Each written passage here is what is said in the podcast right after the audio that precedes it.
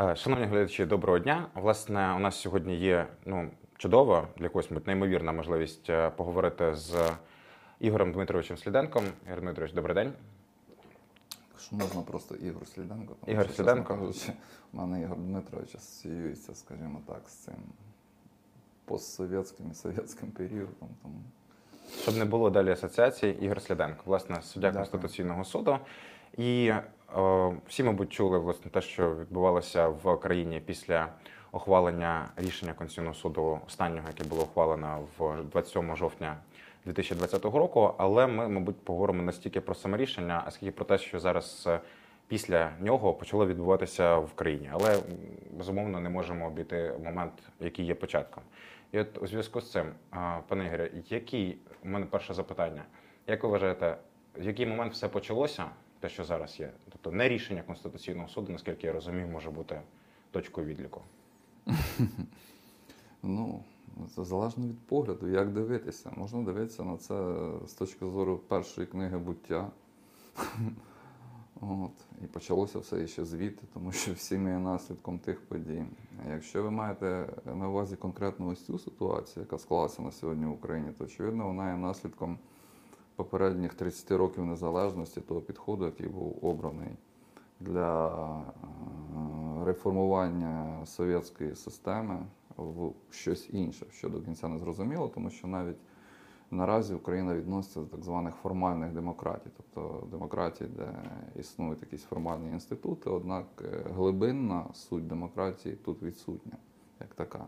І, власне кажучи, ці приклади, які ми маємо змогу спостерігати протягом останніх двох років, коли за Полібієм, хоча Полібій говорив про те, що демократія вироджується в охлократії, у нас ми перевершили Полібія в, своїх, в своєму розвитку. У нас формальна демократія переродилась в охлократію, фактично. І оці всі наслідки, які, які ми маємо змогу наразі спостерігати, в тому числі і з Конституційним судом, це оцей процес переродження чогось формального в іншу форму. От, власне кажучи, я на це дивлюся тільки з цієї точки зору. Тобто, власне, тиск на Конституційний суд це лише одна із складових, якщо я правильно зрозумів ваше запитання, того, що відбувається з нашою формальною Лиш- демократією. Лише одна із складових. Я ніколи не виділяю якісь речі, е, які відбуваються в державі, і не аналізую їх окремо від інших подій. Чому? Тому що все-таки, на мій погляд, оця синергія, яка відбувається в державі, вона е, єдина може дати відповідь на те, а що, власне кажучи, це означає все. Тому що очевидно, що Конституційний суд це ну, не та інституція в будь-якій державі, в тому числі в Україні, яка може спровокувати події, які можуть завершитись, врешті-решт. Ну, я, наприклад, е, цілком допускаю варіант того, що Україна перейде в якийсь інший формат свого існування. Я скажу це так. Ну, я наскільки розумію, це те, що ви говорили після електоральних подобань, поділ на дві умовні частини, негативні Ну, це, наслідки це, у це очевидно. Тобто ми повернулися, ми пройшли круг, електоральний круг з 2004 року і повернулися в ту саму точку. Тому говорити про те, що ці події, які відбуваються з Конституційним судом, вони якось відбуваються в відриві від інших подій, я б не став. Чи можна говорити про ну безумовно, Конституційний суд е, не може бути жити в якійсь окремій державі, окремо від е, всього, що і від держави, і від суспільства, від всього всіх тих процесів, які відбуваються. Але чи можна говорити те, що е, всі ці історії, які зараз почалися з розпуском, перезавантаженням Конституційного суду, це є в принципі. От е, спробую дістатися до органу, який був далеко окремо не перезавантаженим тощо, і от зараз його змінити. Чи не в цьому мета?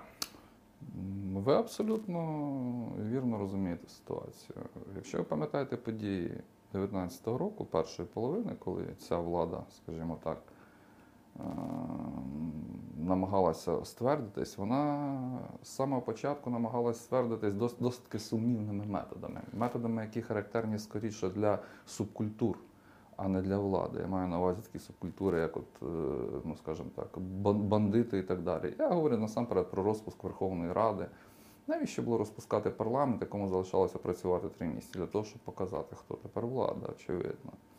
І тоді, до речі, Конституційний суд це його одне з е, родиме п'ятно на його репутації. Ну, підіграв, скажімо так, цій вже владі в її стремлі- стремлінні показати who is who в цій ситуації. Ну, а далі, коли стало зрозуміло, що не все так е, просто, е, і з турборежимом мається на увазі це те, що вони охрестили, я не знаю, чи то від простоти душевної, чи то від глупості. Я маю на увазі це продукування цих незрозумілих законів і змін, коли це все напоролося на неконституційність висновків е, щодо змін до Конституції, стало зрозуміло комусь там, очевидно, в офісі президента, який з одного боку демонізує, а з іншого боку для цього є певні підстави.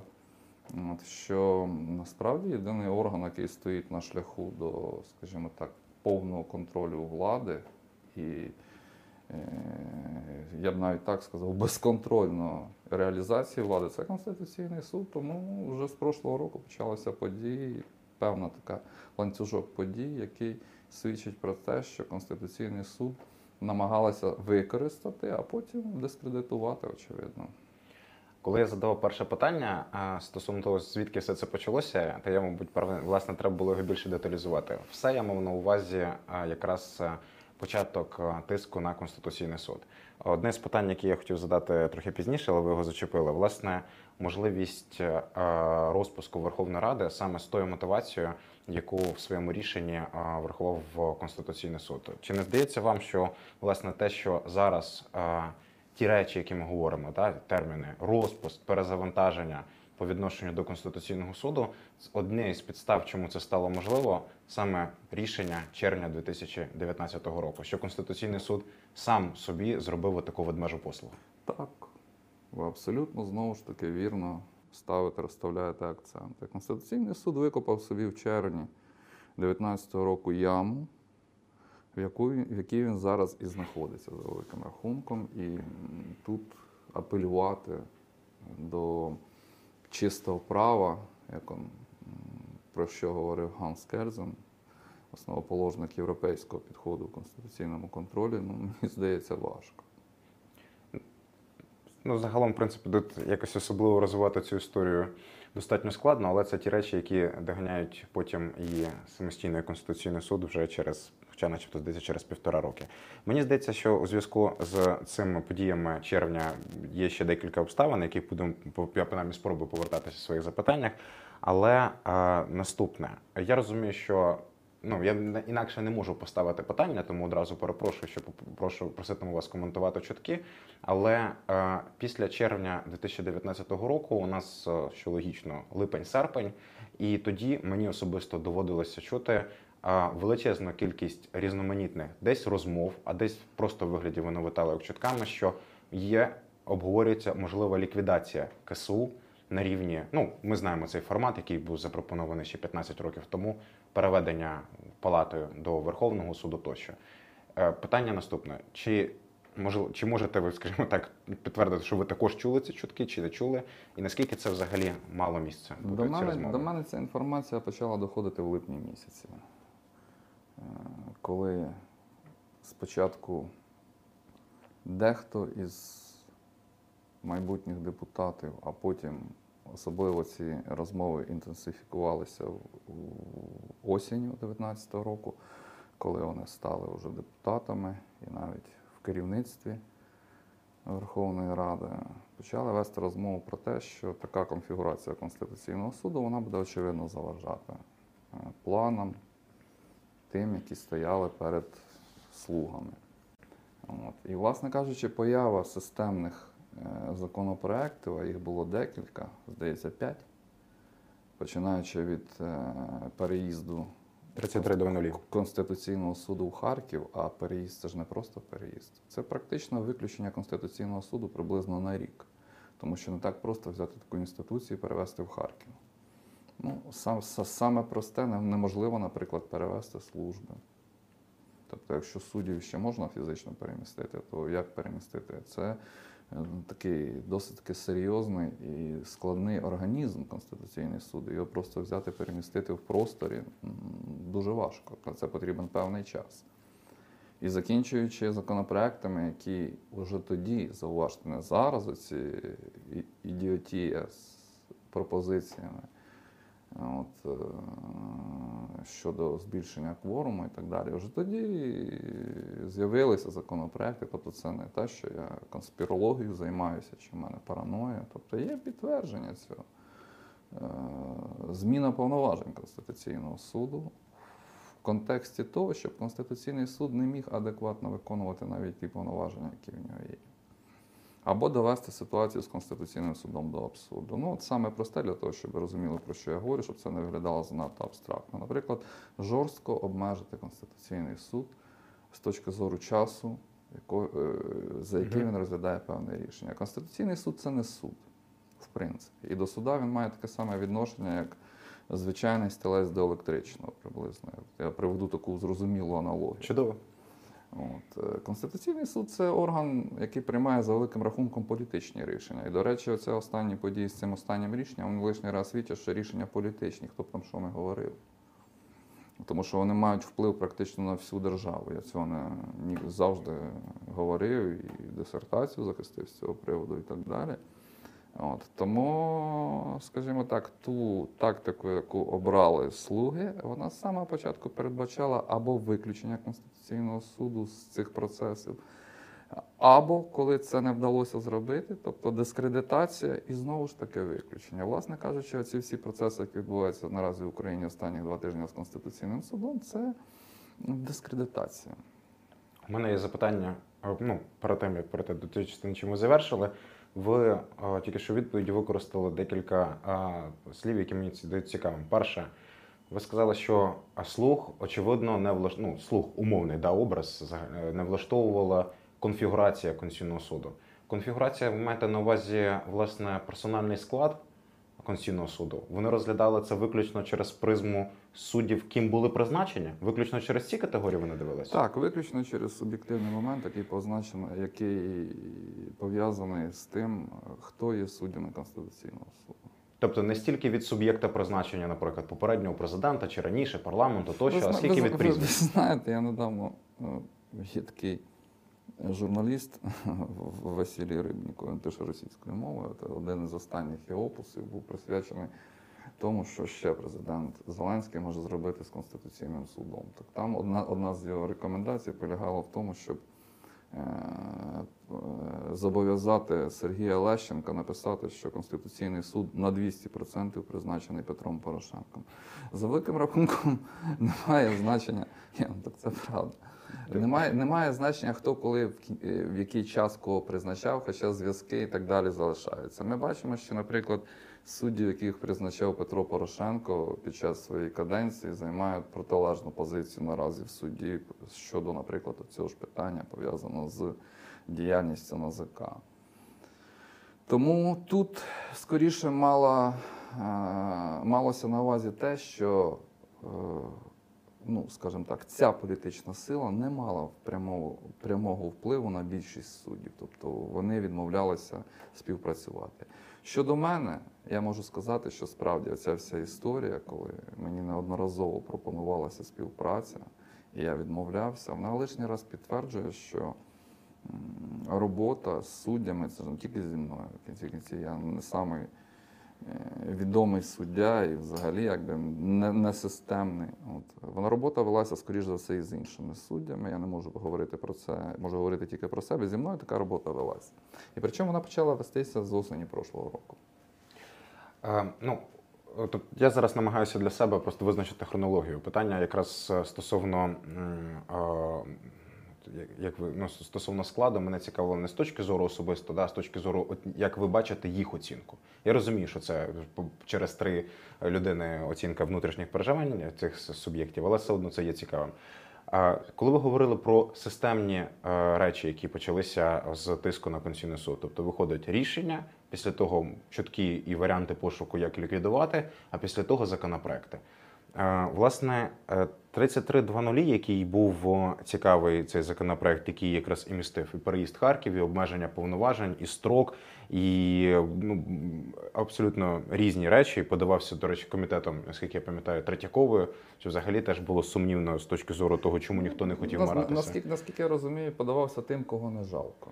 Я таку саму її- десь зробив. було не жалко, тобто вона така досить така специфічна дама, судячи з її поведінки, заяв там про дітей двох сортів і так далі. Тому подавався тим, кого не жалко спалити. Ну от її спалили на цьому. Мабуть, вона може до кінця навіть не розуміла, що відбувається. Проте одночасно з цим е, я для себе відмітив, е, була низка дана інтерв'ю, зокрема представниками президента і парламенту в Конституційному суді, яких одним єдиним наративом, який я для себе відслідкував дуже сильно, були причому при всій повазі люди з.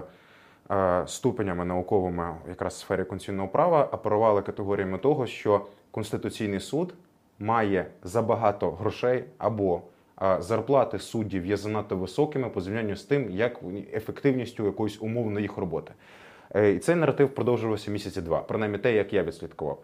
Е, Чи можемо це вважати взагалі, навіть чи, чи взагалі це адекватна, на вашу думку, постановка питання співвідношення коштів, витрачених на Конституційний суд, конституційно- діяльністю Конституційного суду, і коли це озвучується докторами юридичних наук? По-перше, з приводу зарплати.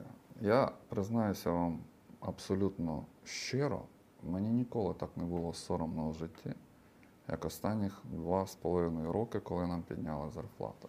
У мене таке враження, що я ці гроші не отримую від держави, а краду. Розумієте? От, до речі, і оці претензії на ЗК і таке інше, от, я можу розказати, коли я вийду вже у відставку, я розкажу дуже багато цікавих речей, тому що зараз я елементарно зв'язаний з законом про Конституційний суд. Тобто, у мене таке враження, що я ці гроші краду. Я не говорю, що це справедливо. Так, зарплата не може відрізнятися у, скажімо так, у працівника, скажімо так, е, середня зарплата в Києві десь в районі скільки? 500 доларів, так? Від 500 до 1000 доларів десь приблизно. Хоча 1000 доларів вже важко, важко знайти.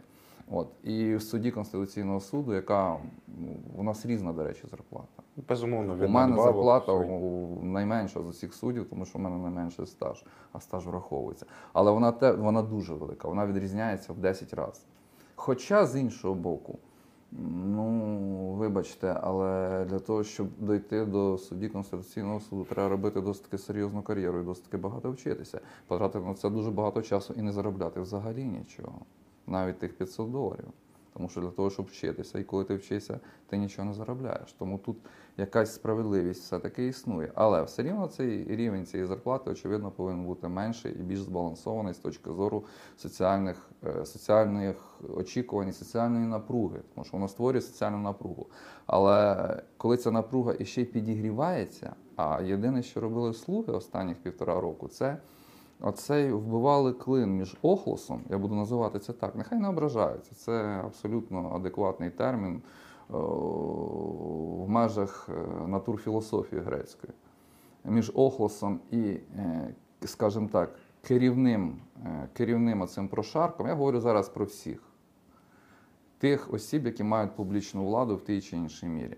Е, Вбивався клин. Це ж е, питання про зарплату, це ж не лише питання про зарплату суддів Конституційного суду, і Верховного, і взагалі суддів, і народних депутатів, до речі, і так далі. Тобто, це, скажімо так, оце створення штучної соціальної напруги про якусь несправедливість. От. І це теж робилося цілеспрямовано, якщо ви подивитесь, от, е, оці наративи, які були от десь з літа прошлого року, тобто їх вони чітко відслідковуються. Для чого це робиться? Ну, дивіда et. Е, Кращого, нічого кращого, нічого розумнішого ця влада не змогла придумати. Розділяє владарюй. Зараз Якщо я щось упустив з того, що ви запитали, перепитайте, тому що я деколи. Я, я розумію, то питання справді складне поставив. Дмитрович, скажіть, будь ласка, а можемо кондиціонер трохи протушити? Візьміть там оту штуку.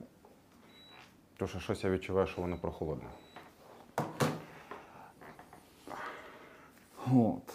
Власне кажучи, оце і все. Е, З точки зору, тепер з точки зору ефективності. Ну, говорити про ефективність роботи взагалі українського апарату це поза межами розумного. Це щось із розряду Франца Кавки, його Der Процес. Є таке в нього, є така в нього роман Процес. Власне кажучи, це із, із тих із тої опери, тому що от, буквально вчора, мені здається, центр Разумкова оприлюднив знову ж таки рейтинг. Я так розумію, що нічого крім рейтингів цю владу не цікавить. І дивина, до речі, Конституційний суд з його антирейтингом там в районі там 50 з чимось процентів. Ну, це один із самих таких органів, якому довіряють більшість населення України, тому що там антирейтинги НАБУ, парламенту і президента, до речі, теж вищі, ніж у Конституційного суду. Тобто невідомо кому кого розганяти з огляду цього потрібно. І, і підстава, до речі, тоді, в прошлому році, коли говорили про підставу для розгону, я буду вживати цей термін, хоча він не зовсім правовий парламенту, була саме те, що народ не довіряє. А цьому парламенту народ довіряє. Ну, чудово, да, чули цей виступ президента пов'язаний цей забіг. От. І це буквально вчорашній замір рейтингів. Це перше. Друге, знову ж таки, от візьмемо цей набу, да, там, як кажуть наші північні, північно-східні вороги, притча в язицях останнім часом. От в нього річний бюджет в районі десь 700 з чимось, в районі 800 мільйонів гривень. Кожен рік майже. От за 5 років витратили на нього понад 3 мільярда гривень. І єдине, що, скажімо так, добилися в контексті цього від НАБУ, це узнали, про що там розмовляє Холодницький. От. Ігор На чому, на чому катається ситник і де він їсть. Все. Тому говорити, скажімо так, я, я не говорю, що- Конституційний суд з огляду на того, що творить там НАБУ там, чи парламент, повинен бути таким самим. Ні, але як би там не було, Конституційний суд виконує свою функцію. І зараз за умов практично повного згортання соціальних програм в Україні, Конституційний суд це єдиний орган, який хоч якимось чином впливає на ситуацію. Е, Ви подивіться, що твориться. Третій день в Україні, четвертий навіть день в Україні е, ФОПи по всій Україні, вже не біля Конституційного суду, вийшли на вулиці. Розумієте, про що я говорю, так? І це не рішення Конституційного суду. І я вважаю особисто, що вони справедливо виходять, тому що їх заганяють в цифровий концтабір. Їм роблять те саме, що зробили в Росії. Тотальний контроль, контроль не з метою приведення системи в порядок, а з метою е, виділення, розділення на своїх і чужих. Коли свої можна все, а чужим не можна нічого взагалі. Кінцева мета, мені здається, тут така. І це стосується, власне кажучи, суб'єкту підприємницької діяльності. А що стосується власне соціальних стандартів, ну якщо ми зараз подивимося на ту соціальну політику, яку, яку веде цей, скажімо так, уряд, уряд я маю на увазі загальну назву government, да, то що Мгм. у західних країнах це і парламент, і власне уряд, то ми побачимо, що, ну, чесно кажучи, доходить знову ж таки до ідіотії, коли там скасуємо пакунок малюка, відновимо пакунок малюка, ну і так далі. Тобто це, Таких прикладів це, багато. Це, а, да, це не єдиний приклад. Це от е, ознаки так званої автоколивальної системи. Тобто, хто знайомий з теорією систем, зрозуміє, можу довго розказувати, що, що це таке і до чого це врешті-решт приводить. Юрій Дмитрович, е, декілька питань вже підняли. Е, Перше, тоді, можливо, найкоротше, може не довше.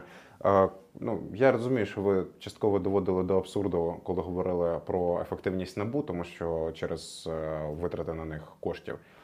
Ну тому що якби не можна ж оцінювати виключно витратами з державного Очевидно, бюджету ефективність органу. Але проте це робили насправді в цьому ідіотизм. А друге запитання: чи взагалі є якісь якісь будь-які критерії, якими можливо якось якісно, а не кількісно виміряти ефективність е, роботи Конституційного суду? Навіть з проміжком на 5 років тощо. Чи, чи існують вони? Є. Які це може Такими бути? критеріями є, ну, по-перше, е, не кількість прийнятих рішень, тому що Конституційний суд ну, це знову ж таки це не суд. Рішення можуть прийматися роками. І це не тільки в нас так. Ефективність роботи Конституційного суду полягає в тому, наскільки він ефективно вирішує проблеми конституційного рівня. Розумієте? Я зараз поясню. Ну, от, наприклад, оця проблема, яка склалася з антикорупційними органами взагалі, це проблема конституційного рівня. Чому? Тому що це конфігурація е, форми державного управління і системи балансу влад, checks and balances, є такий термін встановлений, який визначається Конституцією не законами, а саме Конституцію. Це договір суспільний на той момент, коли він був укладений. Інша справа, що як на мене, він уже застарів, тому що договір між Кучмою і Морозом 96-го року навряд чи може регулювати відносини у 2020 році. Однак цей баланс склався і він поки що ні в кого не викликає сумнівів. І от цей баланс намагалися зруйнувати, в тому числі через створення спеціальної структури, не змінюючи при цьому конституцію, Мгм. зауважте, створюючи спеціальну структуру, яка входила в суперечність з цим договором, в принципі. І ще раз говорю: засадничою установкою конституціоналізму будь-якого, у нас там геть ко- кое-хто тут в Україні писав про козацький конституціоналізм. От є те, що виконавча влада ні за яких обставин не може контролювати судову. Судова влада це сама автономна повинна бути в ідеалі, сама автономна влада з усіх влад. Чому? Тому що одне рішення Конституційного суду і у президента Зеленського істерика, яка триває, ну, тривала у всякому разі до останнього часу. А е, друге ну, запитання, що зараз ви повертаєте якраз ту- туди, куди власне хотілося йти. Але я не можу зупинитися по тему, яку ви зачепили стосовно соціології вчорашнього центру Разумкова тощо. Так чи інакше, по-перше, це дійсно критерії, яким часто оперують широкі кола, та власне і громадяни, і експерти, і всі, ну, всі, хто хоче, той ми оперує. Якимось єдиним критеріям. А по-друге, це та ідея, яка матеріалізується в головах, на мою суб'єктивну думку, дійсно нашого керівництва. І якщо вона навіть матеріалізується в декількох їх головах, вона вже вона стає матерією, вона перестає бути виключно ідеєю. У зв'язку з цим е, мені цікава е, ваша можливо оцінка наступного гіпотези. Е, В, чер... в той самий 2019 рік проводилося два соціологічних дослідження демініціативами в червні і в серпні цього року. Власне, в цих запитаннях вони стосувалися багатьох критеріїв, але так, так трапилося, що серед цих питань ст- стояло питання повноважень Конституційного суду. І е, суспільство це фактично не розуміло, але у суспільства питали, чи ну, намагалися зрозуміти, чи знають вони е, ці повноваження. У мене зараз мало бути воно відкрито десь в практично поруч, але, на жаль, його не бачу. Загалом цифри жахаючі. Е, Про превентивний конституційний контроль 60% не знає. Про повноваження Конституційного суду перевіряти питання на конституційність, які виносяться на референдум за народну ініціативу, не знають. Стосовно можливості використати конституційну каргу скаргу як інструмент, не знають. І ще з тих, хто знає, величезна кількість не знає, як це правильно зробити. Тобто, фактично, ми маємо ситуацію, в якій, коли ми говоримо про конституційний суд і довіру до нього, ми маємо де-факто перший момент, що е, люди реально не знають, чим він займається. Це не гіпотеза. А от гіпотеза моя пов'язана з тим, що в назві Конституційний суд є слово суд. І у зв'язку з цим весь негатив, який є е, на судовій гілці влади, переходить на КСУ. Тобто, чи можна взагалі станом на сьогодні якимось чином, е, чи треба взагалі виміряти довіру до КСУ? Ну, от наскільки має суддям в голові воно бути важливим? І друге, чи реально ми її можемо заміряти? Ну, от, е, власне кажучи, продовжуючи вашу думку, по-перше, те, що про Конституційний суд ніхто нічого не знає, вина Конституційного суду остання. Це вина системи інституційної, яка є в Україні, починаючи від Мін'юсту і закінчуючи школами, які абсолютно не інформуються. На них лежить обов'язок інформування громадян про те, що це таке. Конституційний суд має дуже обмежені в цьому плані повноваження. Сайт і часопис, який ніхто не виписує. Все. Говорити ми дуже сильно обмежені в своїх розмовах, і пропагандою ми не займаємось. Це не наша сфера, це сфера інших гілок влади, які цим абсолютно не займаються. Чи можна говорити про заміри? Ну, ви самі дали відповідь на це запитання. Який смисл запитувати про довіру чи недовіру до суду, якщо чим він займається, практично ніхто не знає.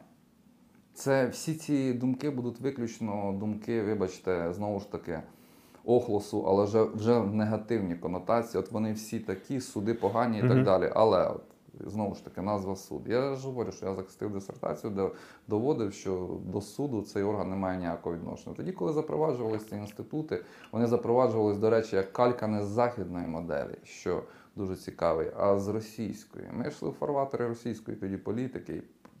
І події, які там відбувалися. От в Росії запровадили Конституційний суд, і в нас запровадили Конституційний суд. До речі, якби йшли в фарватері казахської політики, то в Казахстані Конституційна Рада. У нас би була б рада, до речі, могла б цілком бути так само, як е, е, у Франції. Конституційна Рада, орган, який виконує повноваження, е, такі, як у нас Конституційний. Ви маєте на увазі обсяг повноважень чи саму назву? Назва органу. Орган, о, назва органу. Так. Трибунал конституційний. До речі, он в Польщі на вулиці міст в цей же час, приблизно в цей же час, як ми прийняли це рішення, вони приймали рішення щодо абортів.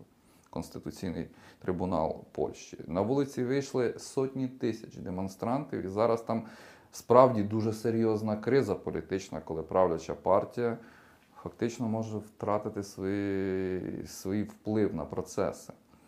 От. Але Конституційний суд ніхто не розганяє, зауважте. Трибунал, перепрошую, ніхто не розганяє. І питання про розгін не ставиться, і питання про лояльність чи нелояльність не ставиться. Там, звичайно, є свої моменти. Конституційний трибунал підіграв фактично ці партії. Але це лишній раз показує, що якби Конституційний суд України підігрував слугам народу, нічого із цих проблем би не було. Ем, Є, до речі, ну, власне, ідея е, про збільшення кворуму. Ну, Це теж, в принципі, частково було відіграно в 2015 році в Польщі.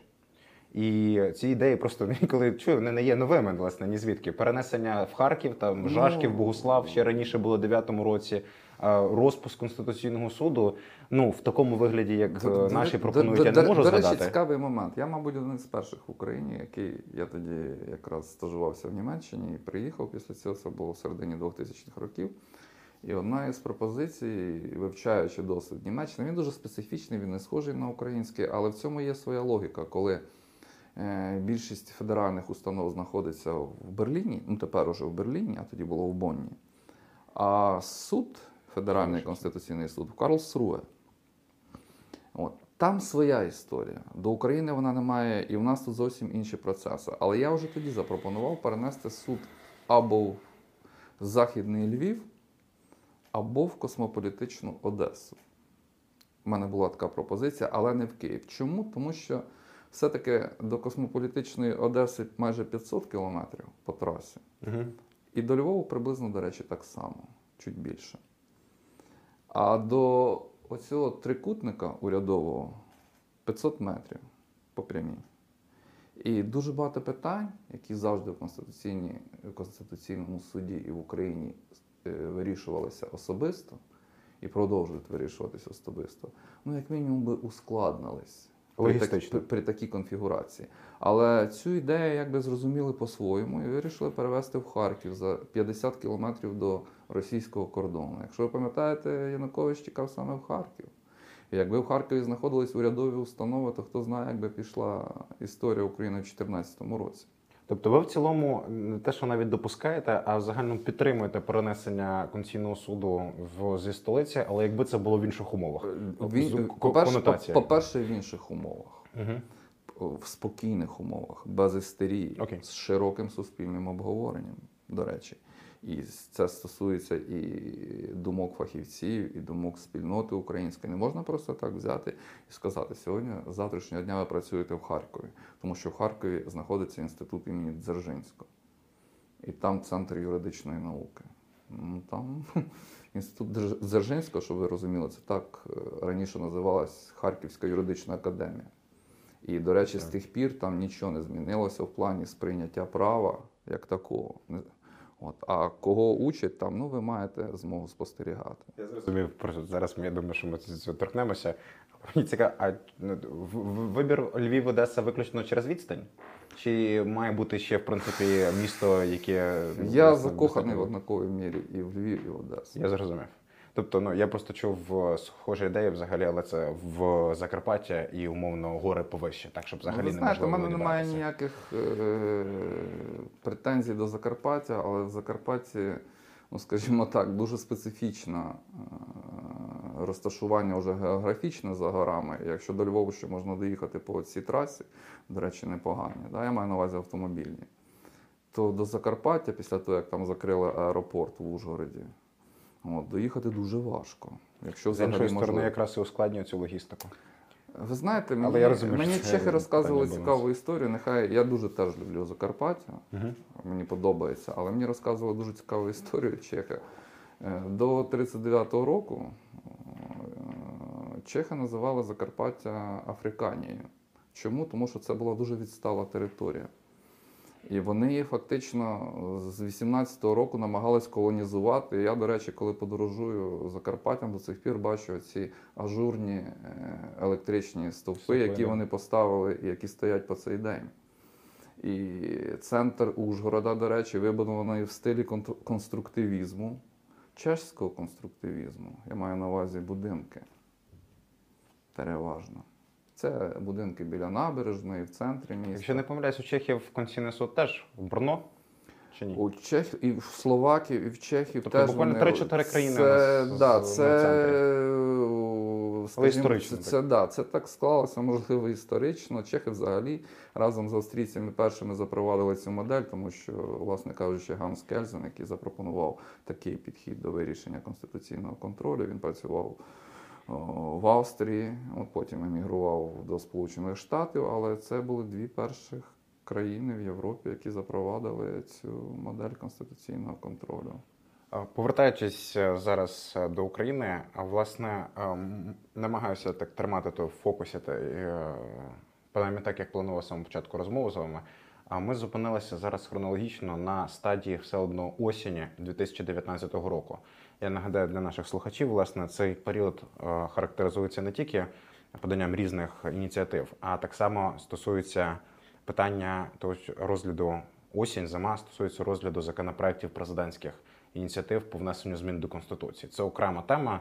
Я так розумію, що можемо трохи говорити про неї в зв'язку з тим, що рішення Я вже можу суду коментувати. е, було ухвалення. Е, Мене цікавить е, в цьому плані перший пункт стосується наступного. У вашій одній з окремих думок, я перепрошую, на жаль, зараз не пам'ятаю, якого воно рішення стосувалося, але це було, здається, все-таки справа по депутатській недоторканності ще попередніх скликань, там де так само КСУ давав висновок.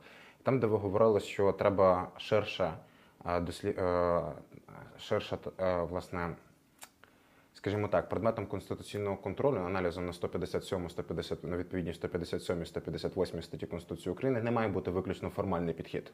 Яких у нас там чи є правовий режим воєнного надзвичайного стану? Галочку поставили, чи там є, є, нема. І от що мене зацікавило, в цих е, висновках, принаймні частині з них, було запроваджено той ширший підхід, який ви пропонували декілька років тому, і мені особисто, і навіть десь це писав, здавалося неможливим. З того, що ми будемо настільки КСУ буде широко досліджувати відповідність 157 158. У зв'язку з цим, перепрошую за такий тривалий вступ, але у зв'язку з цим питання наступне: з одного боку, безумовно, якщо ми будемо говорити про те, що законопроект про ну, незалежність країни буде втрачатися, якщо ми говоримо в, контексті внесення змін до Конституції зсередини. Це безумовно, це буде робитись в вигляді законопроектів, ухвалення парламенту. Але є інша проблема. Конституційний суд це негативний законодавець. І де та межа, коли з однієї сторони він може говорити, які ініціативи власне можуть бути такими, якими внесені до Конституції, і відповідають 157 158 А де та межа, коли Конституційний суд виходить все-таки більше на поле парламенту?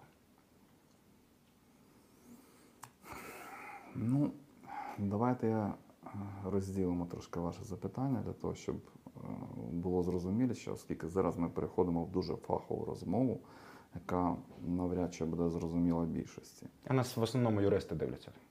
Ну, якщо сказати одним словом, де та межа для Конституційного суду в принципі, ну, формально це е, Конституція. Однак я ніколи не був формалістом. Я завжди старався дивитися в суть речі.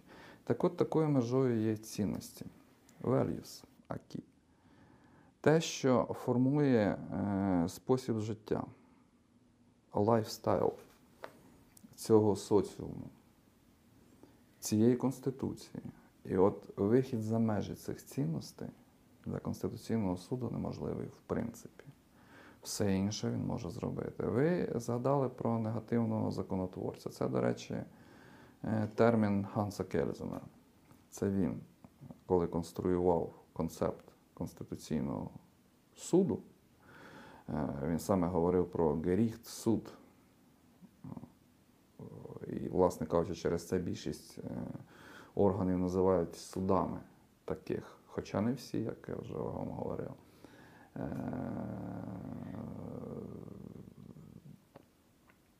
Тут межею виступають е, знову ж таки, з цієї точки зору Межею виступає е, ну, формальні приписи Конституції, але вони не формальні, мається на увазі принципи. Норми, ті, які знаходяться в другому, в третьому, в четвертому розділі, п'ятому, їх до- досить легко поміняти. І ми вже мали змогу спостерігати в 2016 році, як це робиться. Ми мали змогу спостерігати, як це намагалися зробити в 2019 році. От у нас сьогодні є 450 депутатів, а завтра у нас буде 300. Нібито це так просто взяти, розумієте? Ніби є якийсь науковий підхід.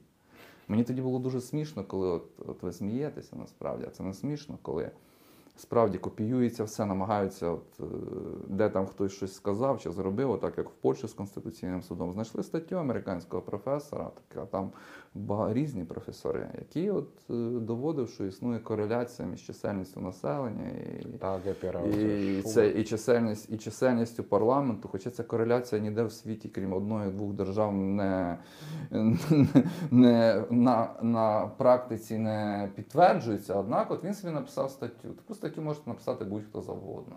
В Одесі, до речі, про таке говорять е, там більше російська мова вжитку, городською сумасшедший. Розумієте? От, е, можна, написати будь-хто. От вони взяли і використали це як аргумент в Конституційному суді. Так от Конституційний суд він розглядає ці речі з точки зору, ну насамперед, цінності, як я сказав. А другий критерій це принципи, тому що принципи, ну, в яких, власне кажучи, ці цінності знаходять своє вираження, це те, що не можна змінити ні за яких обставин. В принципі, в принципі, не можна змінити ні за яких обставин. І, власне кажучи, от, е, те, що Конституційний суд більшість тих висновків у 2019 році визнав неконституційними, власне кажучи, е, відбулося саме через порушення принципів. Оцей широкий підхід, про який ви говорите в тлумаченні 157 і 158 статті Конституційним судом через призму, він, власне кажучи, і апелює до принципів першого розділу. І насамперед те, що Конституція України, хто б там що не говорив, вона заснована на антропоцентризмові. Це третя стаття Конституції. І все інше вже National Matters, як колись співала Металіка в цьому контексті, розумієте? Тому о, розглядалося з точки зору, наскільки це може зашкодити правам. Тому що на зараз ми справді ми світ е- занурюється е, в стан, який до цього ніколи не був відомий. Процеси ці, які зараз відбуваються зі світом. Чого я е, сказав перед цим про цифровий концтабір? Тому що в Китаї вже реалізовується ця концепція на соціальному рівні. Працює? І працює, до речі, коли ці соціальні бали. І це страш, це страшніше за будь-що. Це от справді це вже чисті антиутопії, антиутопії, Гакслі, Оруелла і так далі, які реалізуються на практиці. І в нас намагаються це зробити. І єдине, що, скажімо так, єдиний критерій з цієї точки зору, який дозволяє відсікти, от, от, скажімо, оці наступ держави, тому що це наступ держави на особу, ніщо інше. Це права людини. Більше нічого не залишається, тільки не всі права людини, звичайно. Але ті фундаментальні константи, які були визначені там за попередні 500-600 років цивілізації. Тому суд розглядав із цієї точки зору, інших критеріїв немає. Мене тут сміялися наді мною, що я мов, використав в сентенції Гамільтона оці останні Я розумію, останньому що рішенні. Я в кожному рішенні це роблю. А в рішенні в висновку, до речі, по конституційності змін по набу, це був теж мій висновок, я теж був автором. Я використав сентенції із е, декларації прав людини і громадянина 1789 року. У Франції, до речі, це частина чинної конституції. Мається на увазі сентенція про те, що суспільство, де не проведений розподіл влади, не гарантовані права і свободи, немає конституції. І, власне кажучи, на цьому була заснована думка про те, що хочете НАБУ, хочете НАЗК, будь ласка, які проблеми. Але робіть їх так, щоб це не порушувало нічиїх прав. Я чому посміхався, тому що е, чи сміявся навіть. Справа не в тому, що мені було смішно. Справа в тому, що скільки я згадував, чи скільки мені часу приходилося пояснювати так само, або там е, різним журналістам, бо що, що цієї формули дійсно ніякої не існує. Ну, по маю на увазі по кількості народних депутатів. Незважаючи на наявний, ну це я не можу запам'ятати прізвища ніколи цих двох хлопців, Тага Пірашур, та чи як вони, ті, хто ці формули начебто зробили, якими оперували деякі представники власне парламенту в цьому процесі, але дійсно цього ніякого не було. З огляду на це я можливо послухавши, власне, ви говорите. Мені здається, Конституційний суд цими законопроектами, чесно кажучи, знаєте, підштовхнули або ледь не змусили та, відійти до цього вузького, власне, певною мірою тлумачення 157 158 на той широкий. Саме тим, що подали сім законопроєктів, саме таких законопроєктів, як були. І мені здається, навіть третій фільтр був ще певною, е, на який КСУ по справі по народним депутатам аналізував це ще не тільки принципи і цінності, а ще критерій адекватності був. Тому що одне з абзаців цього висновку стосується того, що ви змінюєте кількість народних депутатів, але змініть, будь ласка, тоді інші статті Конституції. Я, пропорції, я вас проче. переб'ю, це дуже важливий, е, дуже важливий аспект. Чому Конституція, як і будь-який інший нормативний акт, це системний документ. Конституція у набагато більшій е, степені системний документ. І змінити щось в ньому, не змінити іншого неможливо. І, наприклад, подання в Конституційний суд, які роблять наразі 45 народних депутатів, це 10% від 450. Чому не 50, ви запитаєте? Чому не 30? Чому не 100? Тому що, ну, скажімо так, на той момент домовилися. Це цифра абстрактна. 10%. От 10% достатньо, щоб звернутися до Конституційного суду. А вони хочуть зробити 300. І 300 від, і 45 від 300 це вже не 10%. Це вже набагато більше. І таким чином, для того, щоб звернутися народним депутатам в Конституційний суд за захистом тих же прав. Скільки подань було в Конституційний суд, які стосувалися безпосередньо порушення прав і свобод людини? Маса. А раніше взагалі тільки цей був спосіб, тому що фактично інші не використовувалися. Зараз хоча б евентуально існує конституційна скарга, яка ну, поки що, м'яко кажучи, не працює. Це, до речі, цікаво з огляду на що, що закидають, зокрема, останній час е, те, що суб'єктом права на конституційне подання часто є представники однієї парламентської фракції. Але ж в чому теж особливість? Ну, по-перше, наскільки вони бомбардують КСУ з 2017 року цими поданнями, тільки практично від них подання заходять. Але з іншої сторони, чому? Їх то є просто 45 чоловік в одній фракції. Тобто, якщо звести до однієї шостої, так як 45 народних депутатів від 300, то фактично це не буде механізмів протистояння сваволі більшості в парламенті. Це теж, до речі, дуже важливий момент, який ви вказали, що від однієї фракції. Давайте будемо називати своїми іменами. всякому Це фракція опозиційна платформа Да. за життя. Чому Більшості так відбувається? А до цього, до речі, коли ОПЗЖ, тоді регіони були в більшості в парламенті, Конституційний суд бомбардували інші фракції. Так от, оці науки від е, Трускавецького університету, вони забули, що так працює демократія. Я можу не погоджуватися, я не погоджуюся з більшістю позицій, по яких, е, які, скажімо так, підтримує та політична сила. Вона є взагалі аполітична, і, чесно кажучи, вони мені всі десь приблизно на однакові ці. Але так працює демократія. Працює демократія, коли парламентська меншість, бачачи, що робить парламентська більшість, використовує наявні інструменти. Це ж не єдиний інструмент звернення до Конституційного суду для того, щоб відстояти свої права. Але Знов- працює. з- але працює. В Росії такого немає уже років 20. Е, В Білорусі такого немає уже років 25. Розумієте? В Україні, да, от до останнього часу це була формальна демократія за визначенням політологів. Це не юриспруденція, це політологія. Але вона була і поки що іще є. Що хотіли слуги? Слуги хотіли перетворити формальну демократію фактично в такий лайт-варіант е, Білорусі. Коли є монобільшість, коли ця монобільшість приймає будь-що, коли заблоковані практично всі ресурси для іншої думки. І саме страшне, що є у слуг, це оця саме претензія на істину. Це при тому, що істина там і не ночувала. Істина здобувається не в трускавці. Істина здобувається зовсім іншими методами.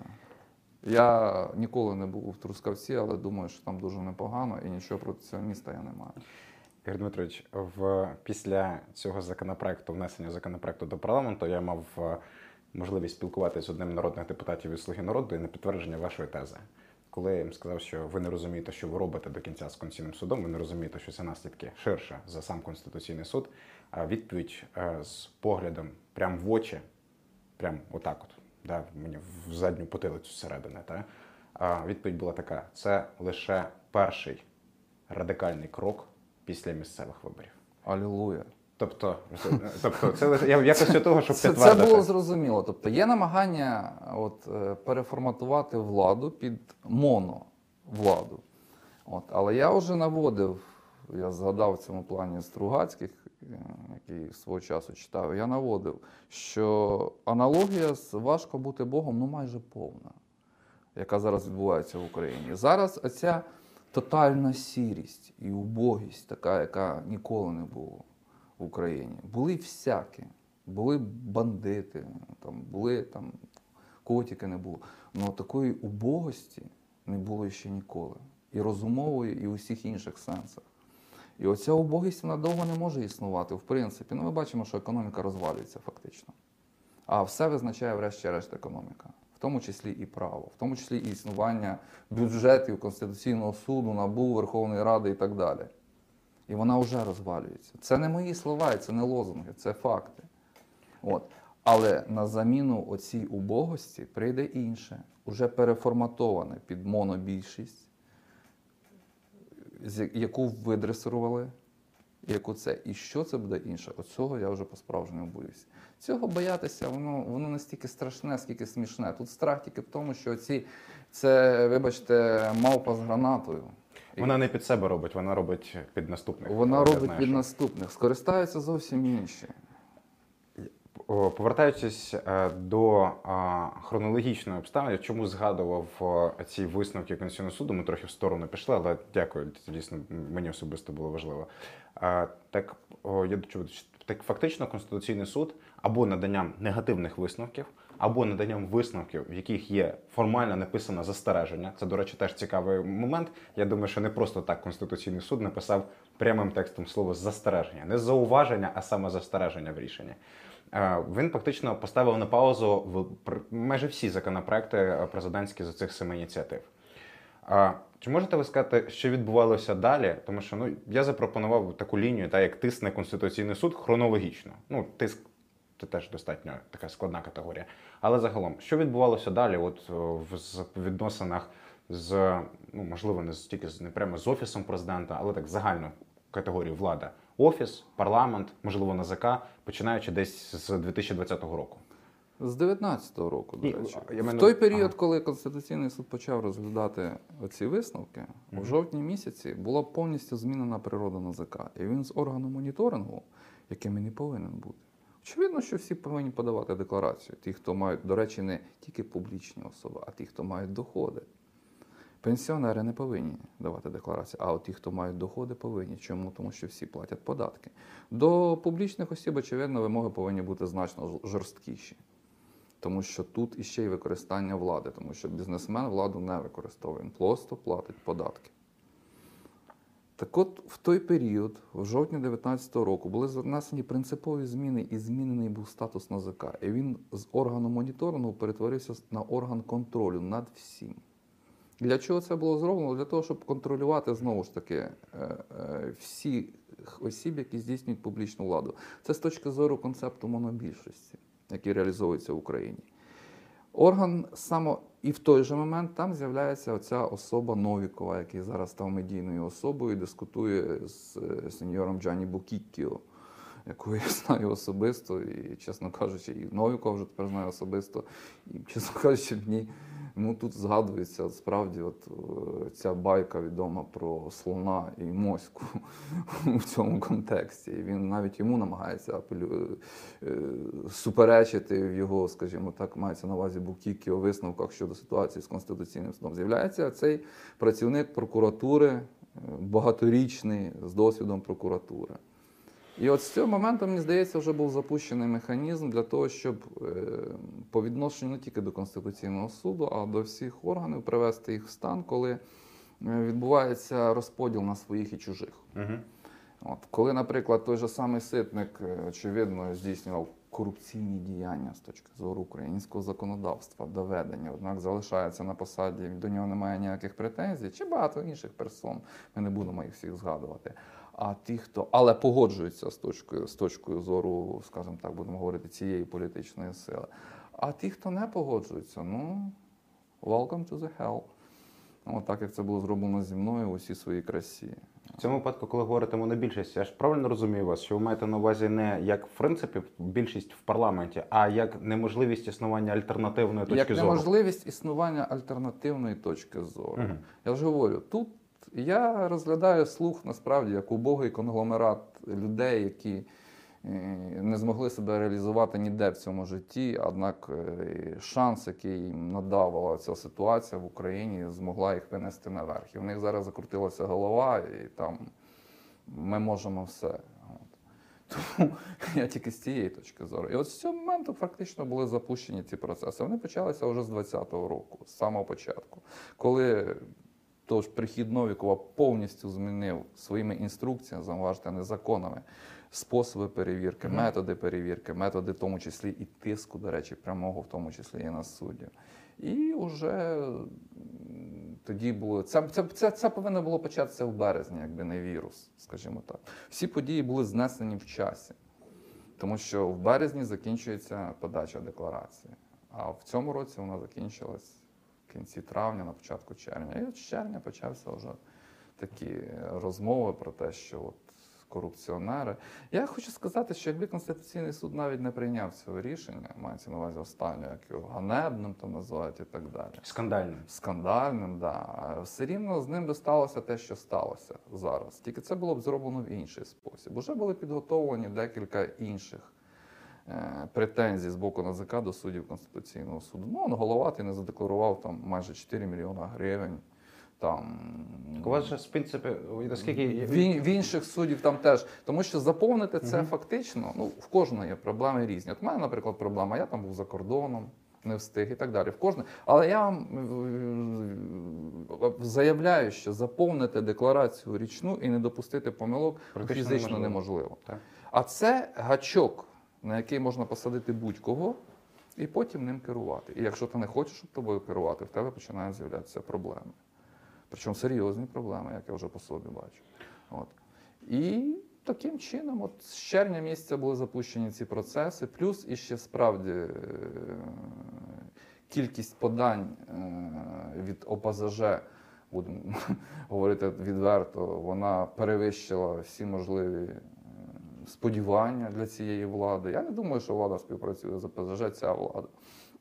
Але їхні, скажімо так, е, вимоги по перегляду тих констант, які е, у правовій системі України відбувалися з 2014 року, от, вони е, і, і, власне кажучи, реакція Конституційного суду, а яка може бути реакція, ну, очевидно, на конституційність. От, вони послужили тим тригером, який запустив цю ситуацію, яка поки що, мені здається, поставлена на паузу, але не закрита. Це таке на той момент, коли говорили про загострення, мені мені чомусь того, що це законопроект президента, офіційна ініціатива, це не є загостренням. Це можливо було б не настільки гірше, е, ніж умов... ну, ладно, це, це такі обставини. Загалом це просто а, таке різке піке вниз, яким ми просто далі знаходимося, незважаючи на те, що ніякі рішення не Ви розумієте, ми говоримо президент. в мене немає ілюзій з приводу президента Зеленського конкретно. Я прекрасно розумію, особистості. що він да, саме от це словосполучення президент Зеленський. Чому? Тому що я більш ніж переконаний, що він в принципі не володіє ситуацією. Принципі, ні його особисті якості, ні його фах, ні його знання не дозволяють йому це робити. Ну не можна запускати випускника 10 класу, керувати атомним реактором. Тому що в кращому, в кращому, в кращому випадку, ну я розумію, але е, не допускають до атомного реактора, тому що в кращому випадку він заглохне, а в гіршому випадку він зірветься. Це щось приблизно те саме відбулося. Ну, Я ж говорив про Охлус, про революцію Охлусу у 19-му році. Вона мала певні підстави, звичайно. Тобто тут процеси складніші, ніж просто. Я нікого не звинувачую, зауважте, нікого не ображаю. Я оперую термінами тими, які, якими оперують останні дві тисячі років. От. Е, Тому я більш ніж переконаний, що президент до цього проекту не має абсолютно ніякого відношення. Я більш ніж переконаний, що цей, цей проект писався. Я не знаю, ким він писався, але судячи по стилю, знову ж таки, оцими представниками шароварного конституціоналізму, будемо називати це так. Ну, Шароварний це не козацький, я так розумію. Правильно? це не козацький. Це шароварний. Це шароварне. Я- Це я- ота я розумію шароварщина, різницю, совдеповська шароварщина, якою намагалися українців перетворити в хахлів смішних. Розумієте? Так. Оце в цьому контексті. От. Оце ці конституціоналісти намагають перетво- перетворити в смішне, але воно одночасно і страшне. Справді, ті е, аксіоми, які вже в світі по 200 років, бачите, воно Гамільтона навіть е, критикують. Це те, що що ви говорили, в принципі, загальна проблема релятивізму. Це загальна проблема постмодернізму, який виражається в тому, що наразі, наразі об'єктивної істини не існує. Тобто все можна піддавати сумніву, все можна критикувати, все можна це. І я, власне кажучи, і повертаюся до основ, фундаментальних основ європейської цивілізації, на яких вона заснована, і яких легко прочитати і в декларації, і в федералісті, і в двох трактатах, і так далі. Тобто там, власне кажучи, зерно і про дух законів, там зерно цієї цивілізації, ну в контексті саме як правової цивілізації. Я повертаюся чому? Тому що ну ви ж бачите, що піддається сумніву все, буквально все, навіть об'єктивна реальність. Ми живемо за великим рахунком в світі симулякрів. Уже ми перейшли в цей світ. Він вийшов із е, віртуальної реальності в таку реальність, вже не зрозуміло, хто з чим керує, хто за що відповідає, хто що пише і так далі. Тому Зеленський не має ніякого відношення до цього проекту. Те, що він евентуально може або буде відповідати за нього, в мене немає ніякого сумніву. Ніяких сумнівів. Чому? Тому що, ну, як мінімум, є дуже багато політичних сил в Україні, які завтра не зникнуть, які будуть до кінця його скільки хай він живе, 120 років, як кажуть, в Одесі і отримує свою пенсію, де він там її буде отримувати. Але йому до кінця будуть згадувати цей законопроект, тому що він уже є. Все. Це, оце об'єктивна реальність. Це вже не постмодернізм. Це те, що вже записано в тих скрижалях, які не можна стерти. І я дуже сильно сумніваюся, до речі, що, наприклад, то ж саме ОПЗЖ, про якому хай він там і кається сьогодні, про яке ми так багато говорили, спустить президенту Зеленському це його факап, очевидний. У мене теж є з приводу цього багато думок, але якби повертаючи, ну я погоджуюсь з загальним резюме абсолютно на 100%. До речі, цікавою обставиною, можливо, я не знаю, чи ви помітили чи ні. Активно з тих висловів, які ви, ви давали не одне інтерв'ю. Це інше питання, яке зараз я, до речі, хочу доторкнутися. Але найактивніше так, по моїм суб'єктивним оцінкам, відсотків на 30-40 було взято в ЗМІ, в тираж маю на увазі. Пішло те, що називається інформаційний каскад. Новина, яка стала новиною. Ваша заява про 150 років Зеленському. Безумовно, всім розуміємо, та що на строки не додаються, поглинаються, все інше. Але я до чого веду? До того, що сам от формулювання, та яке воно воно в ЗМІ єдин, от настільки активно пішло, саме це. Причому ви говорили ну, багато іншого протягом останнього тижня. Але конкретно ця історія вона і стала вірусною. Ну, Це теж е, цікаво пов'язано з оцінкою суспільством і ЗМІ, і громадськими організаціями, і політичними партіями, як інститутами цього суспільства, таких от речей. Вона зрозуміла. Да, Коли ми будемо говорити про Гамільтона, про це ніхто майже не зрозуміє, окрім тих, хто його читав, чи в перекладі, чи е, в оригіналі. А от 150 років це зрозуміло. І Зеленському, до речі, теж. Мені дуже шкода по-людськи. Я взагалі не є прихильником того, тієї творчості, якими вони займаються. Я в принципі це не слухаю. Я вихов- вихований трохи на іншому. Але я допускаю те, що він міг, бути непоганою людиною до 19-го року, звичайно. І він не хотів нікому нічого поганого. Однак він дав себе заплутати в таких іграх, політичних іграх, з яких йому, мені здається, вже не виплутатись. Тут уже вийти і зберегти обличчя, як кажуть е, японці, неможливо.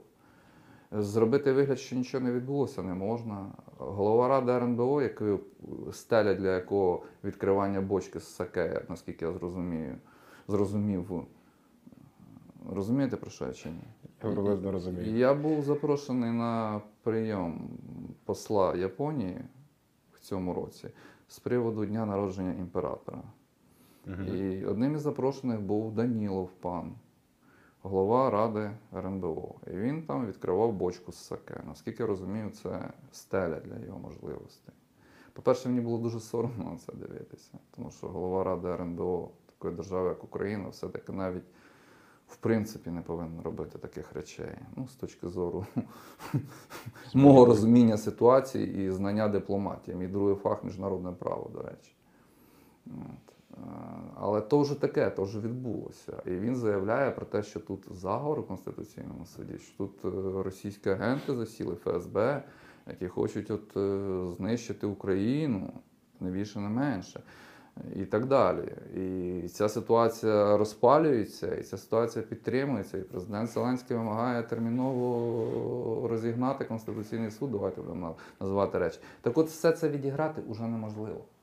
Принципі, неможливо. Заяви зроблені.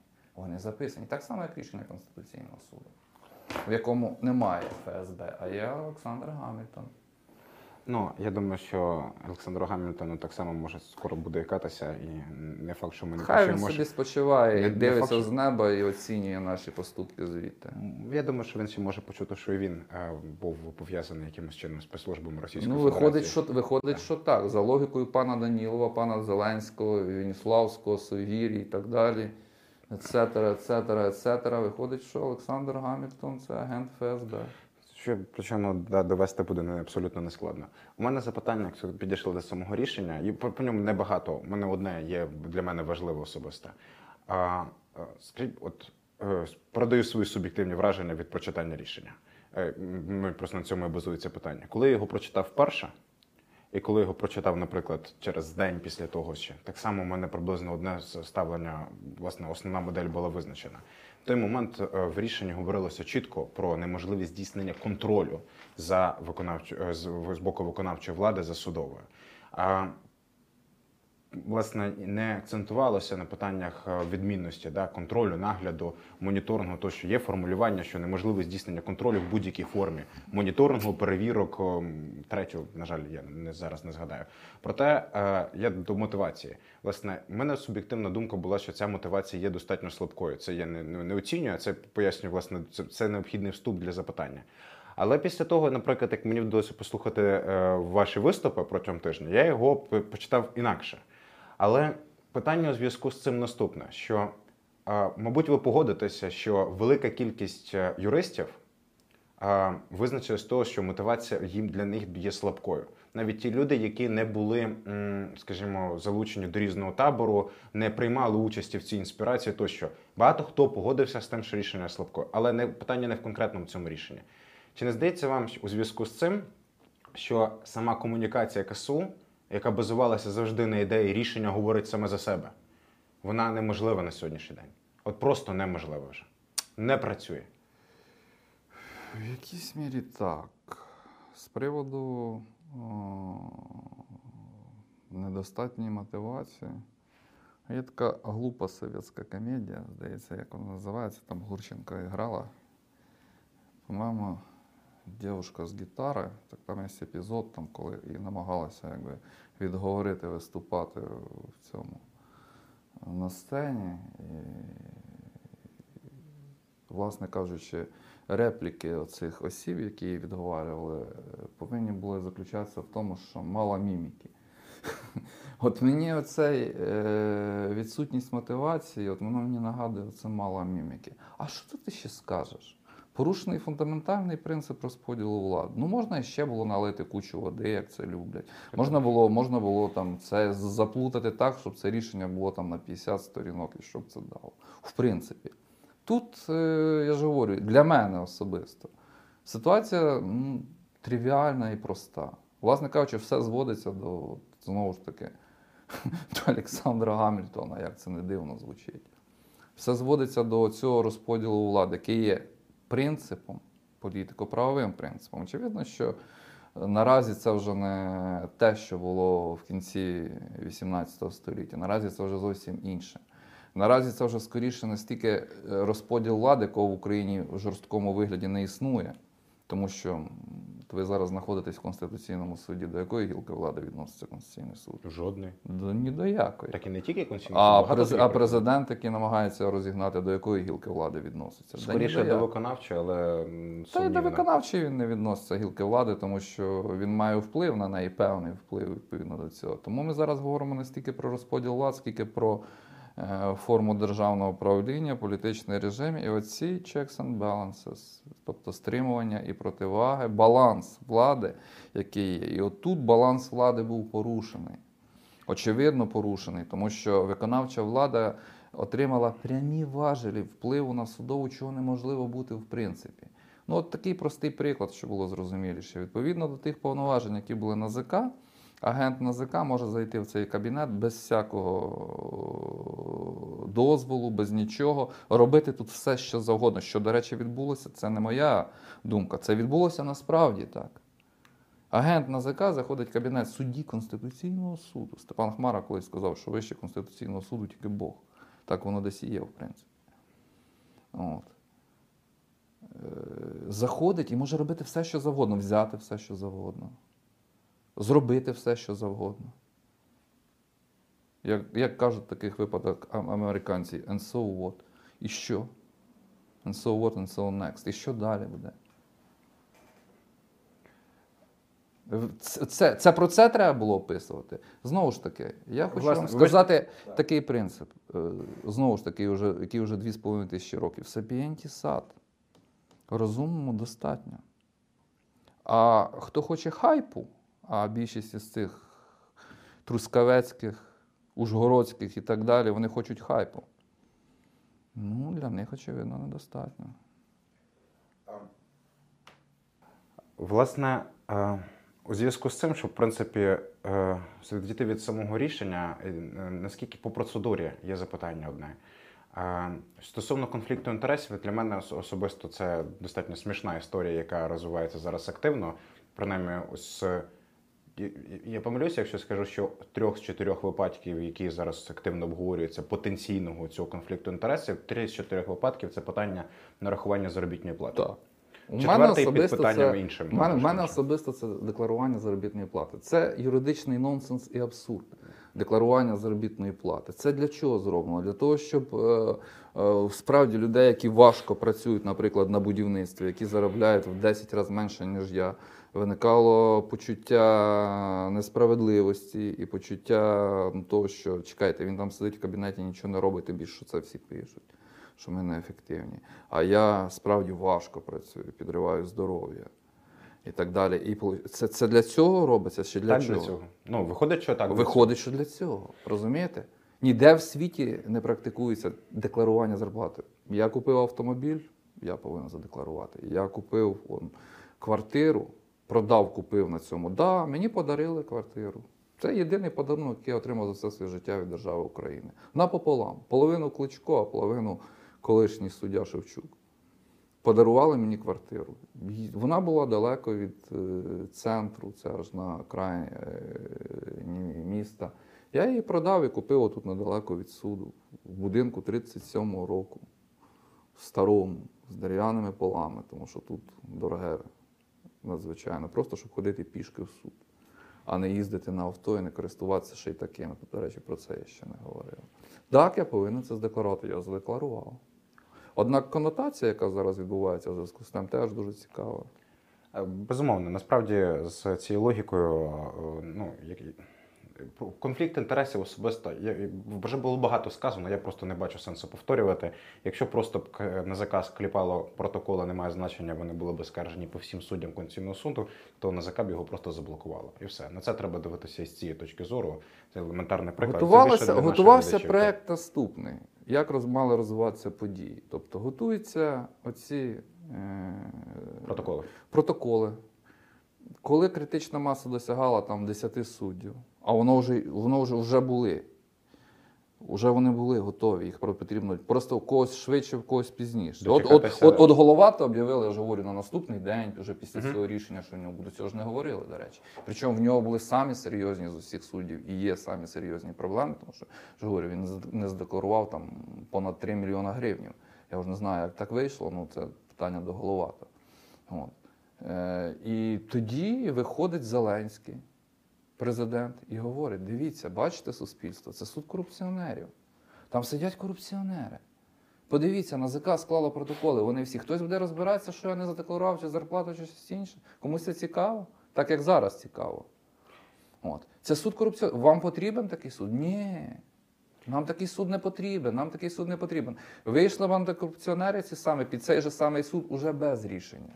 І почали б його закидати гандонами для того, щоб пішли тільки вже без цього. Тобто сценарій був такий по одній єдиній причині. Їм цей суд не потрібен в принципі. Їм потрібно, щоб в суді сиділо 9 Веніславських і 9 Совгірь. Оце їм такий суд потрібен. У зв'язку з цим питання, те, яке намагався. Конфлікт інтересів для мене особисто тут питання взагалі немає. Жодного по трьом з чотирьох випадків. Четвертий питання можуть бути. Але це, ну, це не найцікавіше, мені здається. Там вам е, закидали, зокрема, і е, пані представник е, парламенту в Конституційному суді порушення процедури у зв'язку зі зміною власне з переходу з усного форму провадження на письмову. Власне, можете це прокоментувати чи ні? Чи було це? Ну, може. Я так думаю, що Совгір'я в дитинстві багато читала казок, не читалася. От. Не знаю, чи хороших, скоріш за все, поганих з приводу того, що вона говорить. І вона так в цьому дискурсі по цей день і живе. Ніякого, в принципі, відношення до реальності, до права, до закону про Конституційний суд, весь той спам, який з неї вилітає, немає. Конституційний суд може змінити усну на письмову, письмову на усну. Будь-коли. Для цього потрібно, щоб проголосувало мінімум 10 суддів. І все. В залежності від ситуації. Он зараз розглядається справа Первомайського по цьому, по, по банкам, по зобов'язанням. Теж, до речі, дуже резонантна, резонансна справа. Угу. Ну так поміняли. Вже справа розглядалася в закритому слуханні і поміняли, повернулися до усної форми, повернулися знову. Просто для того, щоб показати, що ніякого заговору немає. Що Тільки заради чесно. цього повернулись? Ну а заради чого? Ну, А можливо, заради чого? можливо, не всі а питання що там, а що там, а що там? Хтось щось нове сказав, таке, що не було сказано. Воно скоріше мало такий більше політичний ефект, ніж урбі et орбі, так би мовити. Дивіться, бачите, все чесно. Хто що може сказати? Кажіть. Кого хтось, хтось щось може ще не сказав. Посли були запрошені, до речі, які потім кричали про те, що Конституційний суд не в змозі. Чесно кажучи, я є таким германофілом. Е, Стажувався в Німеччині, там якби зв'язки в мене залишились дуже багато з німецькими університетами, організаціями. Ну те, що продукує нинішня пані посол, воно за межами здорового глузду. Я маю на увазі її заяву про те, що цей конституційний суд не може виконувати і так далі. Тобто я собі уявляю, якби посол України у Федеративній Республіці Німеччині заявив, що Федеральний конституційний суд не може виконувати. Тому, чесно кажучи, я, я не знаю, де вона вчилася.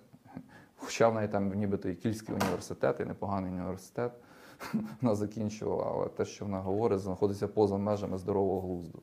Я думаю, що наш посол міг би це сказати, якби дуже сильно хотів додому. От прям дуже сильно він Ну, поспішав в той- би в додому, і в той же момент він вже д- день до вечора з Тіргартена в Київ. А, а, пане Ігоре, цікаве ще запитання, яке, чесно кажучи, я був впевнений, що вам можливо, ми задавали, я не побачив хтось раніше. Після скасування конституційної реформи, а, після скасування судової реформи, умовно, Порошенка та для спрощення, ви давали інтерв'ю одному з засобів масової інформації, де прозвучала е, цікава власне від вас теза, для мене особисто цікава. Ви говорили про те, що визнання неконституційним повністю судової реформи Порошенка було можливо до певного етапу, зокрема, здається, там до, До 2000 осені 17 до осені 17 року, поки не почав працювати Верховний суд. А, в зв'язку з цим, я, чесно кажучи, думав, що вам хтось, в принципі, може згадати це інтерв'ю і сказати по антикорупційним органам цієї серії. Можливо, треба було враховувати там політичну ну, діяльність суб'єктів, та не просто мислити виключно конституційними категоріями, дивитися ще й на те, як воно де-факто сьогоднішній день існує. У зв'язку з цим, от те, що є запитання, яке в мене виникло ще тоді, коли я прочитав інтерв'ю. А взагалі, наскільки суддя Конституційного суду, коли е, досліджує власне відповідність закону, положенням, принципам і матеріям та конституції, має враховувати е, те, як це сьогоднішній день відбувається. Ну, ви говорили про можливість існування там. Стопроцентно має враховувати. А принцип ділиш, то ділай будь як буде в цій частині. Не проходить, Не проходить? для Конституційного суду. Я поясню, тому що тут аналогія не повна. До коли там, здається, до листопада 17-го року, коли тільки внесли зміни, започаткували, ну, вже навіть провели конкурси Верховного суду де-факто іще Ще не не було. було. Він був де юре. Угу. Після того, як він пропрацював уже три роки, і коли Зеленський намагався його зауважити, переформатувати під себе, знову ж таки з незрозумілою логікою. Ну чого, наприклад, 100 суддів? А знаєте чого? А я чув відповідь на це питання. А чого тоді було 200? От. Класна розмова. Ні, ну домовилися, нібито 200, зафіксували цю цифру. А чого тепер 100? Це, до речі, особливості знову ж таки оцього шароварного конституціоналізму, який пронизує це все. От. Е, Переформатування після того, що вже було. Логіки немає ніякої. Якби вони сказали, що 100, тому що то, то, то, то, то, то, то, то ніхто ж цього не говорив, просто 100. І гонки на виживання. І далі, що було б з Верховним судом? Верховний суд би був фактично зупинений. Тому що почалося б один одного травити. Там вже почалися, до речі, процеси, хто залишиться, хто піде і так далі. У Верховному суді мається на увазі із суддів. Коли 10.08 о, Коли, коли, в коли, парламенті, коли загроза стала того, що їх стане 100. в два рази менше. Да, да, да, Розумієте? да, Тоді да. вже почалися ці. От для цього було потрібно, для хаотизації. І нам умні не нужны, нам нужны вірні. Розумієте? Да. В, чому, в чому тоді був весь цей? А тепер повернемося до історії з антикорупційними органами. Значить, наразі Конституційний суд е, зачепив два із цих органів НАБУ. Що він сказав? Він сказав, НАБУ конституційне, абсолютно конституційне. В тому вигляді, в якому воно існує, та раді Бога, з тими повноваженнями, без проблем. Змініть е, е, спосіб його о, формування через те, що президент отримує непропорційно серйозні повноваження по відношенню до всіх інших органів. Фактично, це е, булава вже справжня в його руках, якою він може що завгодно робити. Хто б там що не говорив. Тільки не говоріть мені, будь ласка, що президент не впливає ніяк на конкурс там і так далі, і тому подібне, тому що нібито конкурс. Це розмови знову ж таки для трускавця. От. Стосовно НАЗК, Конституційний суд сказав, що НАЗК потрібне. Хочете, щоб це була виконавча влада? Та будь ласка, які проблеми? Тільки тоді виводьте е, контроль над суддями, органи суддівського самоврядування, які існують, ВККС, зокрема. Які проблеми? Тим більше, що для нього це характерні функції. Якщо ви хочете, щоб це була виконавча влада, а якщо ви хочете не по Трускавецьки, а по Кельзину, то зробіть його незалежним органом. А незалежний орган це не означає, що з'являється from eternity Новіков, невідомо звідки, і починає, вибачте, ставити на грань Україну своїми заявами про те, що завтра всі чиновники будуть отримувати мільйонні подарунки, а от нема в нього можливості тепер їх, скажімо так, викликати до себе і розмовляти з приводу того, що прекрасна Болдінська осінь. От розумієте, у нього вже все, у нього закінчилися аргументи. А формуйте його як незалежний орган, формуйте його на паритетних умовах. В Україні це тільки парламент і президент, більше ніхто. О, я, я І тоді цей орган нехай слідкує за Конституційним судом. Але очевидно, що тоді є шанс, що е, Новіков там би не з'явився ніколи. Ну, хоча б через свою, я знову ж таки говорю, от, сірість. Моя теза про сірість це теза персоніфікована у багатьох персонах, які наразі представляють і українську політику, і цю систему. Тому це не аналогічна система. Ми просто сказали, що робіть. Система потрібна, ніхто не ставив під сумнів, це не повна аналогія. Мгм. Але залишати це було неможливо. Чому? Тому що я ж говорю, НАЗК зараз вибивало Конституційний суд незалежно від того, прийняв би він це рішення, це не приймав, чи, чи не прийняв би. Було очевидно вже до чого воно йде. Я коли говорив про аналогію, я не тому, що вважав, що ці дві ситуації є тотожними. Безумовно, з огляду на те, що вони не є тотожними. Ну, скажімо так, це не повна аналогія. Про тотожність ми взагалі не говоримо, а це не повна аналогія. Розумієте? Висновки, ну звичайно, я передбачав про, про той негатив, який буде. Я брав відповідальність на себе. Через це я, власне кажучи, написав заяву і сказав: от бачите, я все-таки стіни Іра із студіо. Заява моя лежить. Це ж не погроза. Це не що, це заява. Це ж не те, що я напишу заяву і все. А коли ти написав заяву? Я її написав, що 8 жовтня. І вона зараз лежить в голови Конституційного суду. У зв'язку з цим, от одразу Просто щоб мені не говорили, що я виконую волю кого там Коломойського, Медведчука, кого там ще мені приписували. Я- далі. немає значення, там можна це список відкритий. Тобто Знову він, він доповнюється. Е, У мене в зв'язку з цим запитання. Е, Маю гіпотезу, можливо, в формі гіпотези поставлю запитання. Е, Мені здалося, що частково е, моє суб'єктивне враження, ну, абсолютно просто суб'єктивне, те, що судді Конституційного суду, власне, ухвалюючи е, рішення, яке а, ухвалила по НАЗК 27 жовтня, а, скоріш за все, не очікували власне такої реакції. З однієї сторони, е, це обумовлено тим, що дійсно я погоджуюсь з тим, що це роздута якісно, класно, медійна історія. Вона, вона круто технологічно зроблена. Ну, проти КСУ вона, вона реально круто зроблена. Але чи не здається вам, що сам формат того, що з однієї сторони, коли суддя Конституційного суду обирається на 9 років без права перепризначення, звільнений може бути виключно самим складом Конституційного суду, має серйозні фінансові гарантії незалежності, е, знаходиться в Конституційному суді і, е, власне, ну, е, скажімо так, що він є з однієї сторони відірваним від того, що відбувається так само в цій політиці, соціології, всіх цих аспектах, і він не повною мірою враховує ті фактори, які, е, які керують, скажімо, широкими масами суспільства і не керують їм. Ну тобто він, він це не враховує. І в зв'язку з цим. е, Позитив цієї історії в тому, що він менш може бути підданий політичним оцим от віянням і тур... можливо турбулентності, але з іншої сторони, чи повною мірою тоді е, судді Конституційного суду от розуміють те суспільство, з яким вони от власне живуть? Я, я, не, я не впевнений, що я правильно поставив, ну достатньо зрозуміло. Я відповім так, як я зрозумів вас. Знову ж таки, повертаючись до грецької натурфілософії, все від людини і все в людині. Я довго писав, коли працював над дисертаціями, про те, що суб'єктивний фактор при формуванні органів конституційного контролю, яким є Конституційний суд України, має не меншу роль, ніж його повноваження, ніж його позиціонування в системі державного механізму і так далі. А в багатьох випадках і більший. Що мається на увазі під суб'єктивним фактором? Конкретно персони суддів. І спосіб формування. Заберіть цей спосіб формування, який є наразі, коли формально, там, з точки зору трьох гілок влади, ну, да, там, президентської, е, законодавчої і судової формується цей орган. Зробіть його по-людськи знову ж таки, а не по-трускавецьки. От. І ви отримаєте зовсім інший інститут, зовсім іншим наповненням. В Австрії, в е, Конституційному суді Австрії існує квота на університетських професорів. Це не панацея.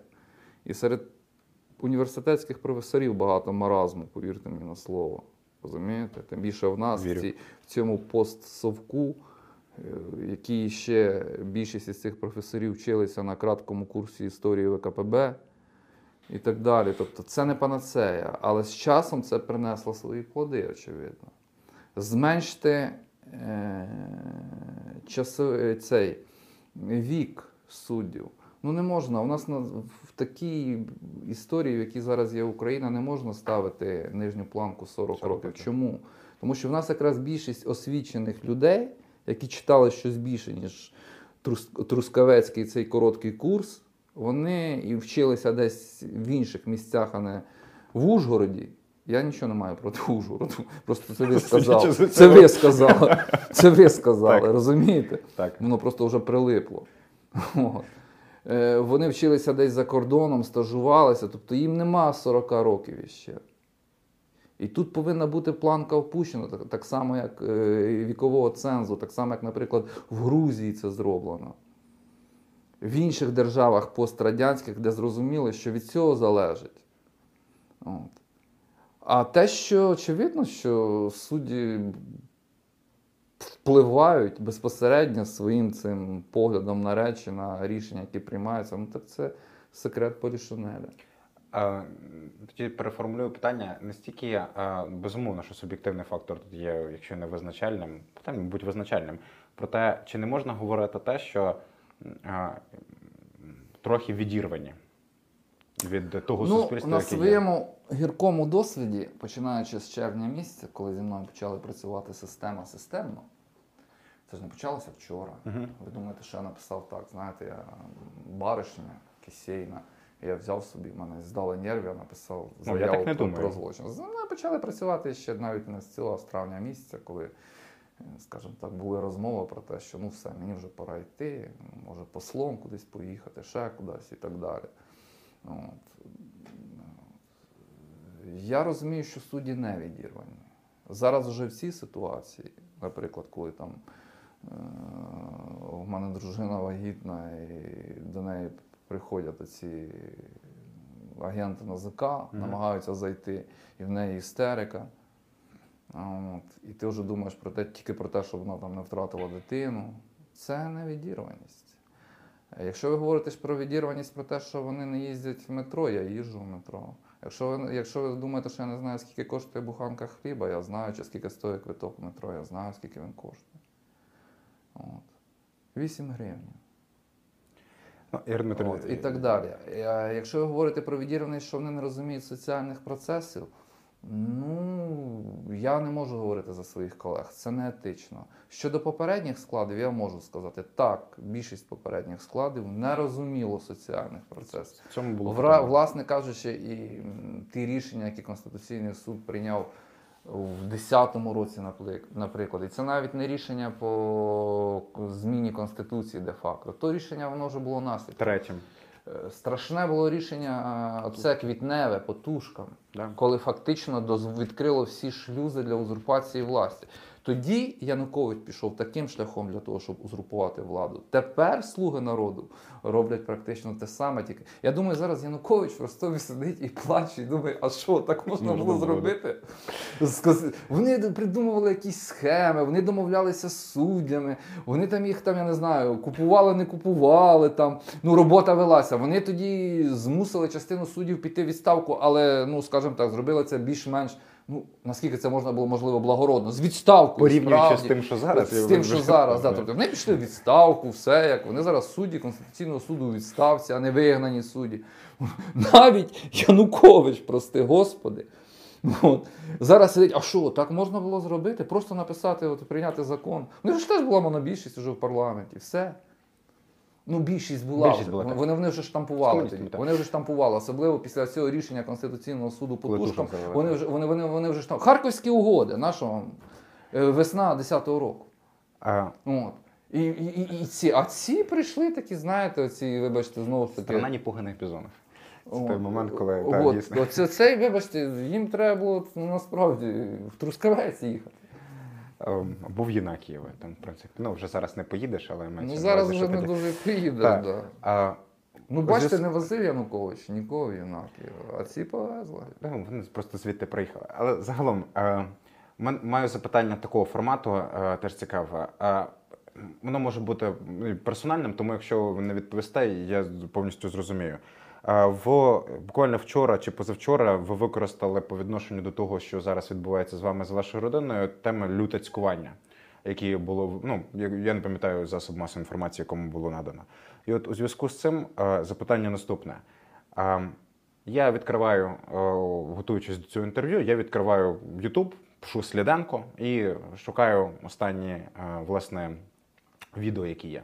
Одне з них це один із центральних телеканалів, новинний сюжет, 5 хвилин приділено уваги е, вам і власне е, проживанню в е, санаторії, ну загалом особливо в цій історії. З них три хвилини показують маленьку дівчинку, яка ну мене особисто викликає вже хочеться обняти, і потім буквально півтори хвилини виділяється на те, до чого це веде до судді Конституційного суду. У зв'язку з цим два запитання: перше, де та межа між свободою слова і тиском на суддю Конституційного суду, коли ну я розумію, що це персонально кожен суддя сприймає.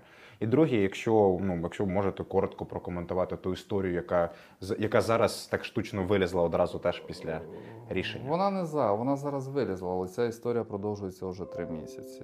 Тоді, коли президент Зеленський заїхав на цю свою дачу в Кончезаспі, був підготовлений проект е, прикриття інформаційного, тому що він ж обіцяв, що він не буде жити, він віддасть дітям.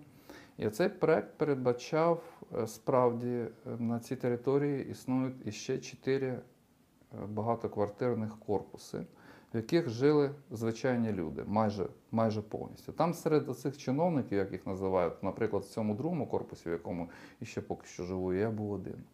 Там були звичайні громадяни України, які орендували кімнати і жили там в основному літом. Я живу там постійно з сім'єю, тому що мені нема де жити. Квартира в мене є, але ремонт я закінчити її не можу, тому що нема грошей на це. От. Е, з літа починаючи, був призначений новий директор, його прізвище Гурін, от, який почав цих людей під тим чи іншим приводом виганяти. Це були звичайні громадяни, тому зробити це було дуже просто. Ну, знаходився якийсь формальний привід. Там на один день е, запізнився з оплатою. Там. Формальні одну, одну сім'ю, я знаю, вигнала через те, що вона біля цього корпусу е, збудувала будиночок для кішки маленький. От. І це було кваліфіковано як архітектурна форма, яку не, на яку не було дозволу. От. Ну, просто будка для кішки маленька. От. І їх через це вигнали і так далі. Тобто розігнали всіх, залишився тільки я. Е, мені пропонували, справді пропонували інше місце в іншому корпусі. Але дуже цікава історія в тому, що ця кімната, яку мені інше пропонувала, вона знаходиться під судовою забороною. Тому що цих, що вигнали, вони судяться зараз. І, скоріш за все, що суд виграють, тому що їх, я ж говорю, наду- по надуманим цим Угу. Критеріям вигнали. І вона знаходиться під судовою забороною. І вони таким чином, наскільки я розумію, намагалися втягнути мене в цей скандал, заселити мене в, кімнату, яка знаходиться. Суд заборонив проводити будь-які дії. От. І на цьому все закінчилось. І зараз я живу в цьому справді, продовжую жити, просто тому що мені нема де інше.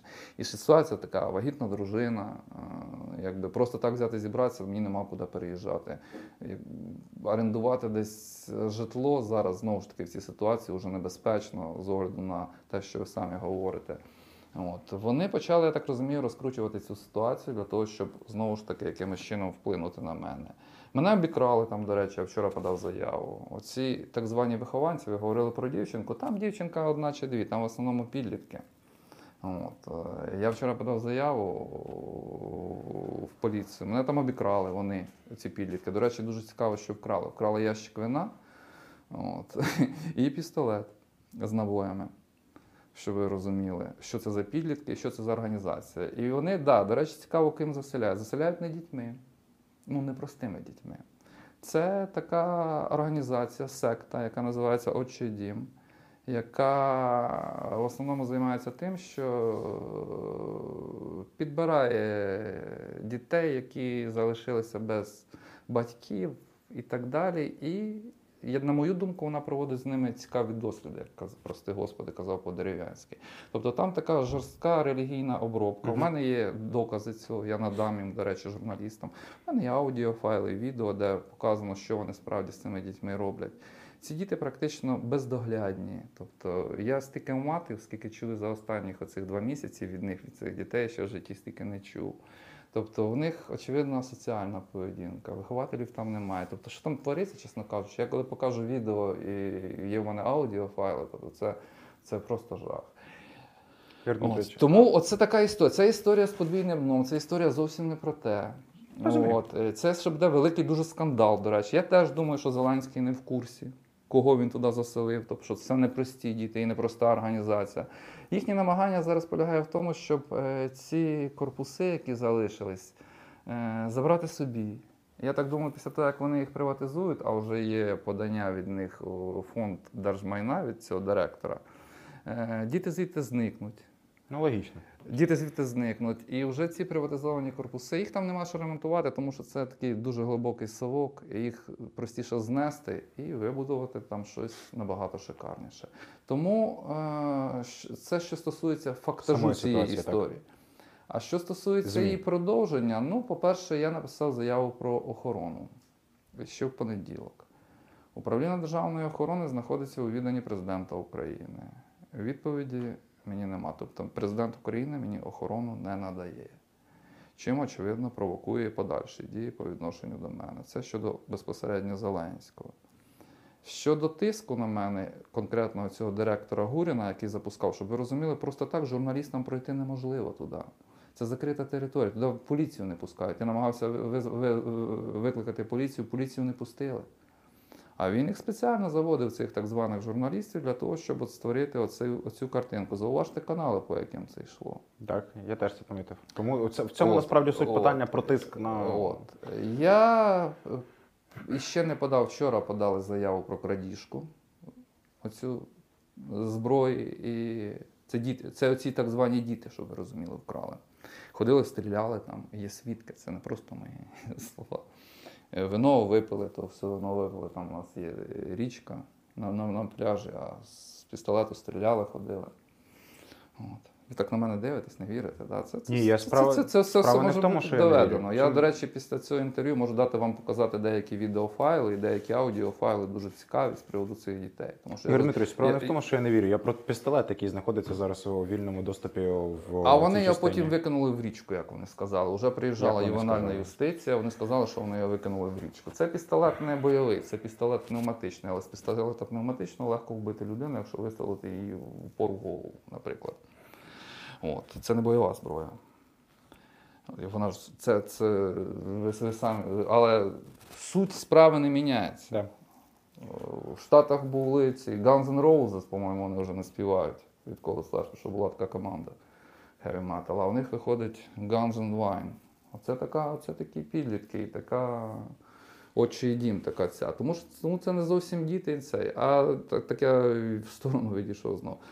Буквально от сьогодні-завтра я подаю заяву про тиск на мене з боку, в тому числі директора Гуріна, який спеціально запускав журналістів для того, щоб вони знімали ці те, що ми живемо в хворому суспільстві, я знав і до цього. І, чесно кажучи, для мене тут ніякої. Сказати, що для мене це було шоком, що я там в трансі від таких дій. Я прекрасно розумію, де я живу і з ким я- спілкуюся. У мене немає ніяких ілюзій з приводу цих каналів і цього всього.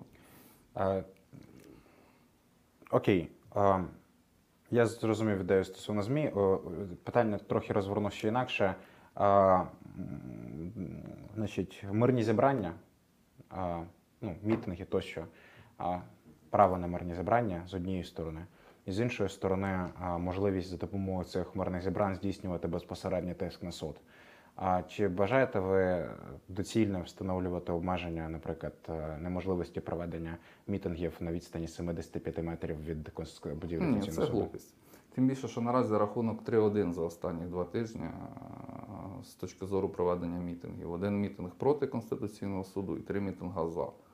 Останніх три дня мітингують е, різні організації, пов'язані з землею, там фонд фермерів і так далі. Рада якась. І Ага. так далі, які, скажімо так, е, виступають за перегляд того, що знову ж таки ці хлопці називають земельною реформою. Хоча до земельної реформи вона має таке ж приблизно відношення, відношення, як знову ж таки цей стілець до електричного стільця. Е, Так само е, Конституційний суд скасує мовний закон. А чому виліта- а чому Ні, він ні, я- Я, перепрошую, це, це те- тези, які були минулого тижня. До речі, зауважте е, про знову ж таки, я не говорю, що пан Новіков вселенське зло, він надто сірий для того, щоб бути навіть злом. Але це він почав. Але через нього відбувався викид про те, що звідки пану Новікову знати про те, що скасує чи що не скасує суд. Яке він відношення в принципі має, які в нього джерела інформації для того, щоб говорити, скасує він чи не скасує. Тобто, коли ми говоримо про інформаційну війну, про грамотно розроблену спецоперацію, будемо це називати так, в якій він, Новіков, займав одну із ключових, одна з ключових місць, це тільки лишній раз підтверджує цю тезу. Ми маємо скасувати. Я не можу просто коментувати. Зараз ця справа знаходиться у впровадженні. Про скасування земельної реформи взагалі То два інших не стоїть подання, питання. Тому чому? Тому що вона ще навіть не розглядалася, не було ще слухань навіть. До речі, ви думаєте, а що на мене так? От всі з'їлися. Через те, що я такий, я суддя-доповідач якраз по земельній реформі. Те, що то викинув САС, це до земельної реформи не має ніякого відношення. Це просто тлумачення 13 і 14 статті. Результатом цього тлумачення буде тлумачення. А от справа якраз про конституційності закону, який Мгм. називається там про внесення змін до інших законодавчих актів, є і є за великим рахунком. І от Оце все, в тому числі і ця дівчинка, яка плаче, це все, от, власне кажучи, про землю. А не про антикорупційні органи, не про що там іще, не про конче заспу, не про мову і так далі. Це все про землю. Тому що я ж говорю, вони от, що вони там оце недавно, цей прем'єр-міністр, прості Господі, е, вони ж цю книгу судного дня зробили, да? Знаєте, що це таке, ні? Я Ну, не знаю, що Вільгельм Завойовник, коли вони зайшли, нормани зайшли в. Англію, вони переписали все, що було в Англії. І назвали цей перепис книгою судного дня. Вони ж зараз теж переписали все, що є в Україні. Ну, аудит, вони на- а, аудит. я, я просто не міг зрозуміти, про що говорю. Вони зробили цю книгу судного дня. Ну, майже 1066 рік. Ти- Да, і написали приблизно, що десь там щось в районі трильйона в них потенціал. Ну вони так оцінили, я так розумію, землю, тому що більше тут вже нічого майже немає. Промисловість практично вбита. От, тут більш-менш щось так працює, але зараз вони обклали касовими апаратами ФОПів, так і це загнеться і вихідним днем. От, тут лише питання часу. От. е, Тому єдиний ресурс такий це земля. І торганути можна, як то кажуть, на, на, на все життя, що залишилось. Чи є якісь механізми а, протидії цьому тиску, а, окрім там підвищення політичної культури, оцих от загальних речей? Не існує? Існує. Які вони можуть бути? Я маю на увазі з точки зору ЗМІ. Правда. Тобто те, що ви зараз робите з цією частиною. Правда. Окей. Більше нічого. Просто правда. Забрехалися. 30 років брехали. Дивились один, очі, один, один одному. От, е, Божу росу сприймають як, е, вибачте, нектар всі. Один з одним. Гралися в ігри, там, в кого довший е, і так далі. І догралися до того, що по факту втратили скільки 10% території людського потенціалу, економічного потенціалу. Єдиний патронний завод був у Луганську. Єдиний в Україні, найбільшій державі Європи. І зараз Україна не має набоїв своїх. От. І так далі. Я вже не говорю, що там іще, але ж вже не залишилось все, воно вже все вивезено в Росію. От. Тому зараз потрібно починати говорити правду. Ну, це важко. Це дуже важко. Я з огляду на це згадую ще одну. Знову ж таки, я ж говорю, що я в дитинстві дуже багато читав наукової фантастики, та власне, як і всі, хто читав. От, і, ну, совєтську майже не читав, бо не було що читати, але, але читав і совєтську, як з- з- за неимением гербовой пишут на простой. От, і окрім Стругацьких, був ще такий письменник, фантаст Іван Єфремов. От. е, Він, в нього така була соціальна фантастика, і є в нього така, е, такий твір, повість, називається він Година бика. До речі, з дуже красномовним епіграфом, який, як мені здається, дуже сильно підходить до сьогоднішньої України. Епіграфом до години бика він взяв е, Долорес Ігніс Антелюцен. Це латинська приказка, яка прислів'я, яка означає, що самі темні часи перед сходом. От. І там він розмірковує устами одного з героїв про те, як керувати натовпом. Це не Хомський, який все це пізніше набагато структуризував у вигляді десяти своїх заповідей. От. Але теж дуже цікаво. От він говорив, що він там у Єфремова сказав дуже цікава думка про те, що е, ви можете робити з натовпом будь-що. Гвалтувати, убивати. Але кажіть йому, який він великий, який він унікальний, Угу. який він неперевершений, і він дозволить вам це робити. Але попробуйте тільки сказати, ким він є насправді, натовпом невігласів, глупців, бездарів, і він вас порве. Так от Україна порва- попала в оцю пастку, коли говорили, які ми унікальні. Ми не більше унікальні, ніж всі інші народи. Ми не кращі і не гірше за інших. Мудрий український народ. Мудрий український концепція. народ, який обрав, вибачте, президента Зеленського. Прости Господи. От. Ми не кращі і не гірші за інших. Нам ще треба довести дуже багато чого для того, щоб до нас, щоб посол Федеративної Республіки Німеччини не визначав, правильний Конституційний суд чи неправильний. Я маю право на це говорити, тому що я вже говорю, я германофіл. Я там навчався, стажувався. Я дуже непогано знаю німецьке право і так далі. І я і знаю їхні, скажімо так, політичні, політичну ситуацію протягом останніх 30 років. Тому я маю, мені здається, моральне право таке говорити по відношенню до фрау Анки, здається. Пане Ігоре, ще у мене запитання одне, то що є ж е, такого характеру. В одному з інтерв'ю говорили, ну, проводячи як приклад того, чому необхідно Конституційний суд, чому, власне, один ну, на, на пальцях пояснюючи, чому не можна його розпускати, да, які наслідки негативні можуть бути від парламенту.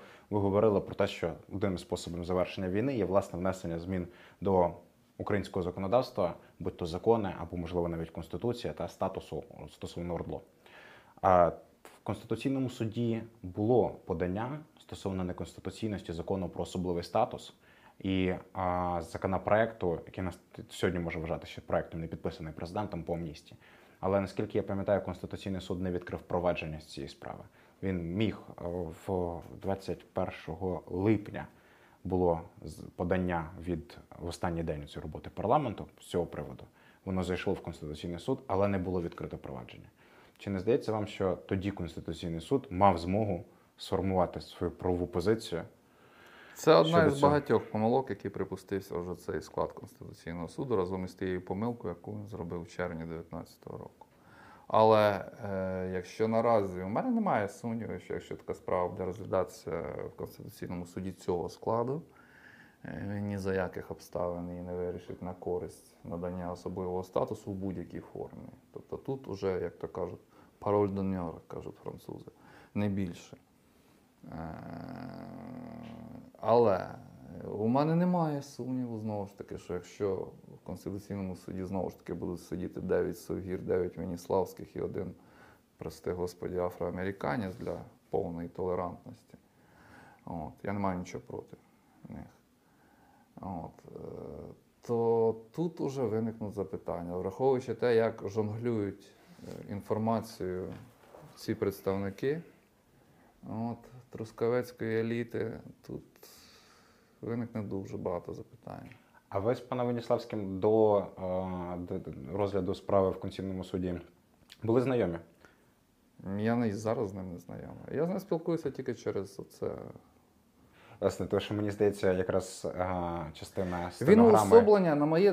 Він, він розумієте, він карикатурне уособлення всього того, що є зараз. Е, починаючи від цього образу і закінчуючи того, що він говорить. Бувають такі от чистий е, суб'єкт, да? от як, от, наприклад, в кого? От як у фільмах Вуді Аллена. От у нього такі чис- чи- чисті суб'єкти, такі, знаєте, які от з усією карикатурністю показують абсурдність ситуації. Або якщо вам ближче там не американська чи а європейський дискурс в цьому плані, візьміть будь-якого персонажа із, е, із того ж таки кавки. Ну, візьміть, наприклад, е, Das Schloss, да, є, в нього така, є в нього така повість, замок Угу. по-нашому. От, от е, землемір. Тільки він не землемір. Він скоріше хтось із цього, із представників е, цього замку. Землемір тут скоріше я в цій ситуації. Якщо ви розумієте, про що я говорю, якими алюзіями я говорю. Якщо вам ближче російський дискурс, ну тут. Я з Водяля не Кар- зрозумів з першого прикладу, до чого ви Е, ведете. Так. е, Тут, е, тут уже Салтиков Щедрін або Гоголь, який, до речі, теж етнічний українець. І краще за них оцю ситуацію з цими персонажами ніхто не записав. У Салтикова Щедріна є такий органчик. В этом, Історія города Глупого, да, там в нього є органчик. Там, коли бургомістр, у голові був органчик, він все, що він міг говорити, це не позволю і розорю. Ну, це Веніславський, так, чоловік лозунг. Від нього щось добитися неможливо. Тобто вся фраза закінчується. Це от позиція президента, і це ніби і так не зрозуміло, що це позиція президента, оскільки президент говорить його. Але ж наскільки я розумію, були випадки під час е, цього року, коли замість е, позиції президента вам надавалася позиція представника президента. Ну, вже почали, вже, вже До дійшло такого до того, що справді почали уточнювати, а це ваша особиста позиція. Підпис чи стояв там ще в кінці. От, не було ж е, підпису. Ні, Зеленського, е, там трошки інше. Він, він деколи так е, захоплювався розмовою, що почав, скажімо так, видавати своє за інше. І навіть було декілька курйозних моментів під час усних слухань, коли його запитували, а це ваша позиція чи позиція президента. Він говорив, це моя позиція, а потім це позиція президента. Тобто у нього цей е, біполярний оцей розлад, тобто він до сих пір не зрозумів, власне кажучи, що означає ця посада його в Конституційному суді. У нього його позиції немає. Є позиція тільки президента України Зеленського. Це проблема. Ну, бі- біполярний розлад це взагалі проблема серйозна. Я просто чому згадав, що готуючись навіть ще переглядав стенограму засідання по 21-му по рішенню розпуску парламенту, там, де мені здалося, що ваші особливі відносини з цим символом. Я просто був, я просто тоді. був шокований і здивований. Я ніколи не думав, що ну, от, у Еразма Роттердамського є, такий твір відомий Похвала глупості. І я ніколи не думав, що я стану свідком того, що от оці, е, грубо кажучи, сентенції із похвали глупості Еразма можна буде спостерігати вживу в Конституційному суді у, у цьому у виконанні представника президента України. Чесно кажучи, я був шокований. Тобто, мої оці запитання і моя, е, ну я не знаю, ну, поведінка, якщо хочете назвати, це було таким екзистенціальним шоком. Нічого іншого, я, я справді для мене це був шок. А, добре. Е, У мене, мабуть, мене багато запитань, але просто я розумію, що і з повагою для наших слухачів від вас, що власне треба так само обмежуватись в часі. У зв'язку з цим, будь останнє запитання. Е, Може, може, найважливіше, може ні. Е, Ви говорили неодноразово, що можливо варто прибрати з'їзд суддів з порядку формування з способу формування конституційного суду. Власне, я спробував аналізувати досвід європейських країн, пов'язаний з різними порядками формування, які є. Там, безумовно, є схожі, є край особливі, як там власне Боснія Герцеговина тощо. Але чи на вашу думку дійсно це необхідно прибирати з'їзд суддів? Перше питання. Друге, якщо необхідно, то яким може бути з позиції не судді Конституційного суду, а з позиції науковця, можливо, який найоптимальніший порядок для України на сьогоднішній день є? Ну, перше, зараз взагалі нічого не, не можна робити. За, ні, зараз Тобто, без питань немає. зараз, зараз табу на будь-що. Чому? Тому що ситуація збурена. Да. Всі знаходяться в стані історичного припадку. Більшість тих, хто колективної це. От, тому зараз робити нічого не можна. В ідеалі, в ідеалі потрібна дуже широка реформа і серйозна по відношенню до Конституційного суду. Тому що Конституційний суд в тому вигляді, в якому його започаткували в 96-му році і відрихтували в 17-му, в 16-му, 17-му, він явно неадекватний цим викликам і цій моделі е, е, державного правління, яка є в Україні. Ну, такий простий приклад. Е, Конституці... Конституційна скарга це не конституційна скарга. Це знову ж таки як із кавки. Це зовсім інше. Це суперкасація або апеляція, звичайна. Ну, з елементами, звичайно, цього неконституційності. І не більше того. Це не та конституційна скарга, яка є, наприклад, в правовій системі Німеччини чи будь-якої іншої держави. От. І зрозуміло, навіщо так зробили. Ці повноваження, які є, очевидно зараз, що при такій формі правління я б наділив Конституційний суд більш широкими повноваженнями по попередньому конституційному контролю. У нас зараз він існує тільки щодо змін до Конституції, але скоріш за все, що Україні потрібно йти шляхом знову ж таки Німеччини і запроваджувати конституційні закони, там ординарні закони. І щодо конституційних законів, ну, не може закон про акваріумних рибок мати таку ж юридичну силу, як закон про ринок землі, який є екзистенцією цієї держави. Це нонсенс. От. І знову ж таки, щодо конституційних законів, слід е, застосовувати превентивний чи попередній конституційний контроль, як вам більше подобається. Ем, Спосіб формування, ну я особисто вважаю, що зважаючи на ту модель, а в нас все-таки парламентаризм, я вже не знаю, десь говорив, можливо, я повторюся, про те, що єдине, чого, скажімо так, досвід із цього е, епопеї президента Зеленського, який може винести Україна, це те, що посада президента в Україні, яка в чомусь аналогічна посаді секретаря цього ЦК КББУ, От, вона втратила свою актуальність, якщо не назавжди, то надовго. Тому що важко зрозуміти, хто повинен бути наступним президентом, щоб він ну, хоч якось сприймався адекватно спільнотою. От, Так от за цієї моделі е, спосіб формування. Е, Тут повинен бути паритетний, справді це дуже слабкий президент, знову ж таки, як в Німеччині, наприклад, або як в Австрії.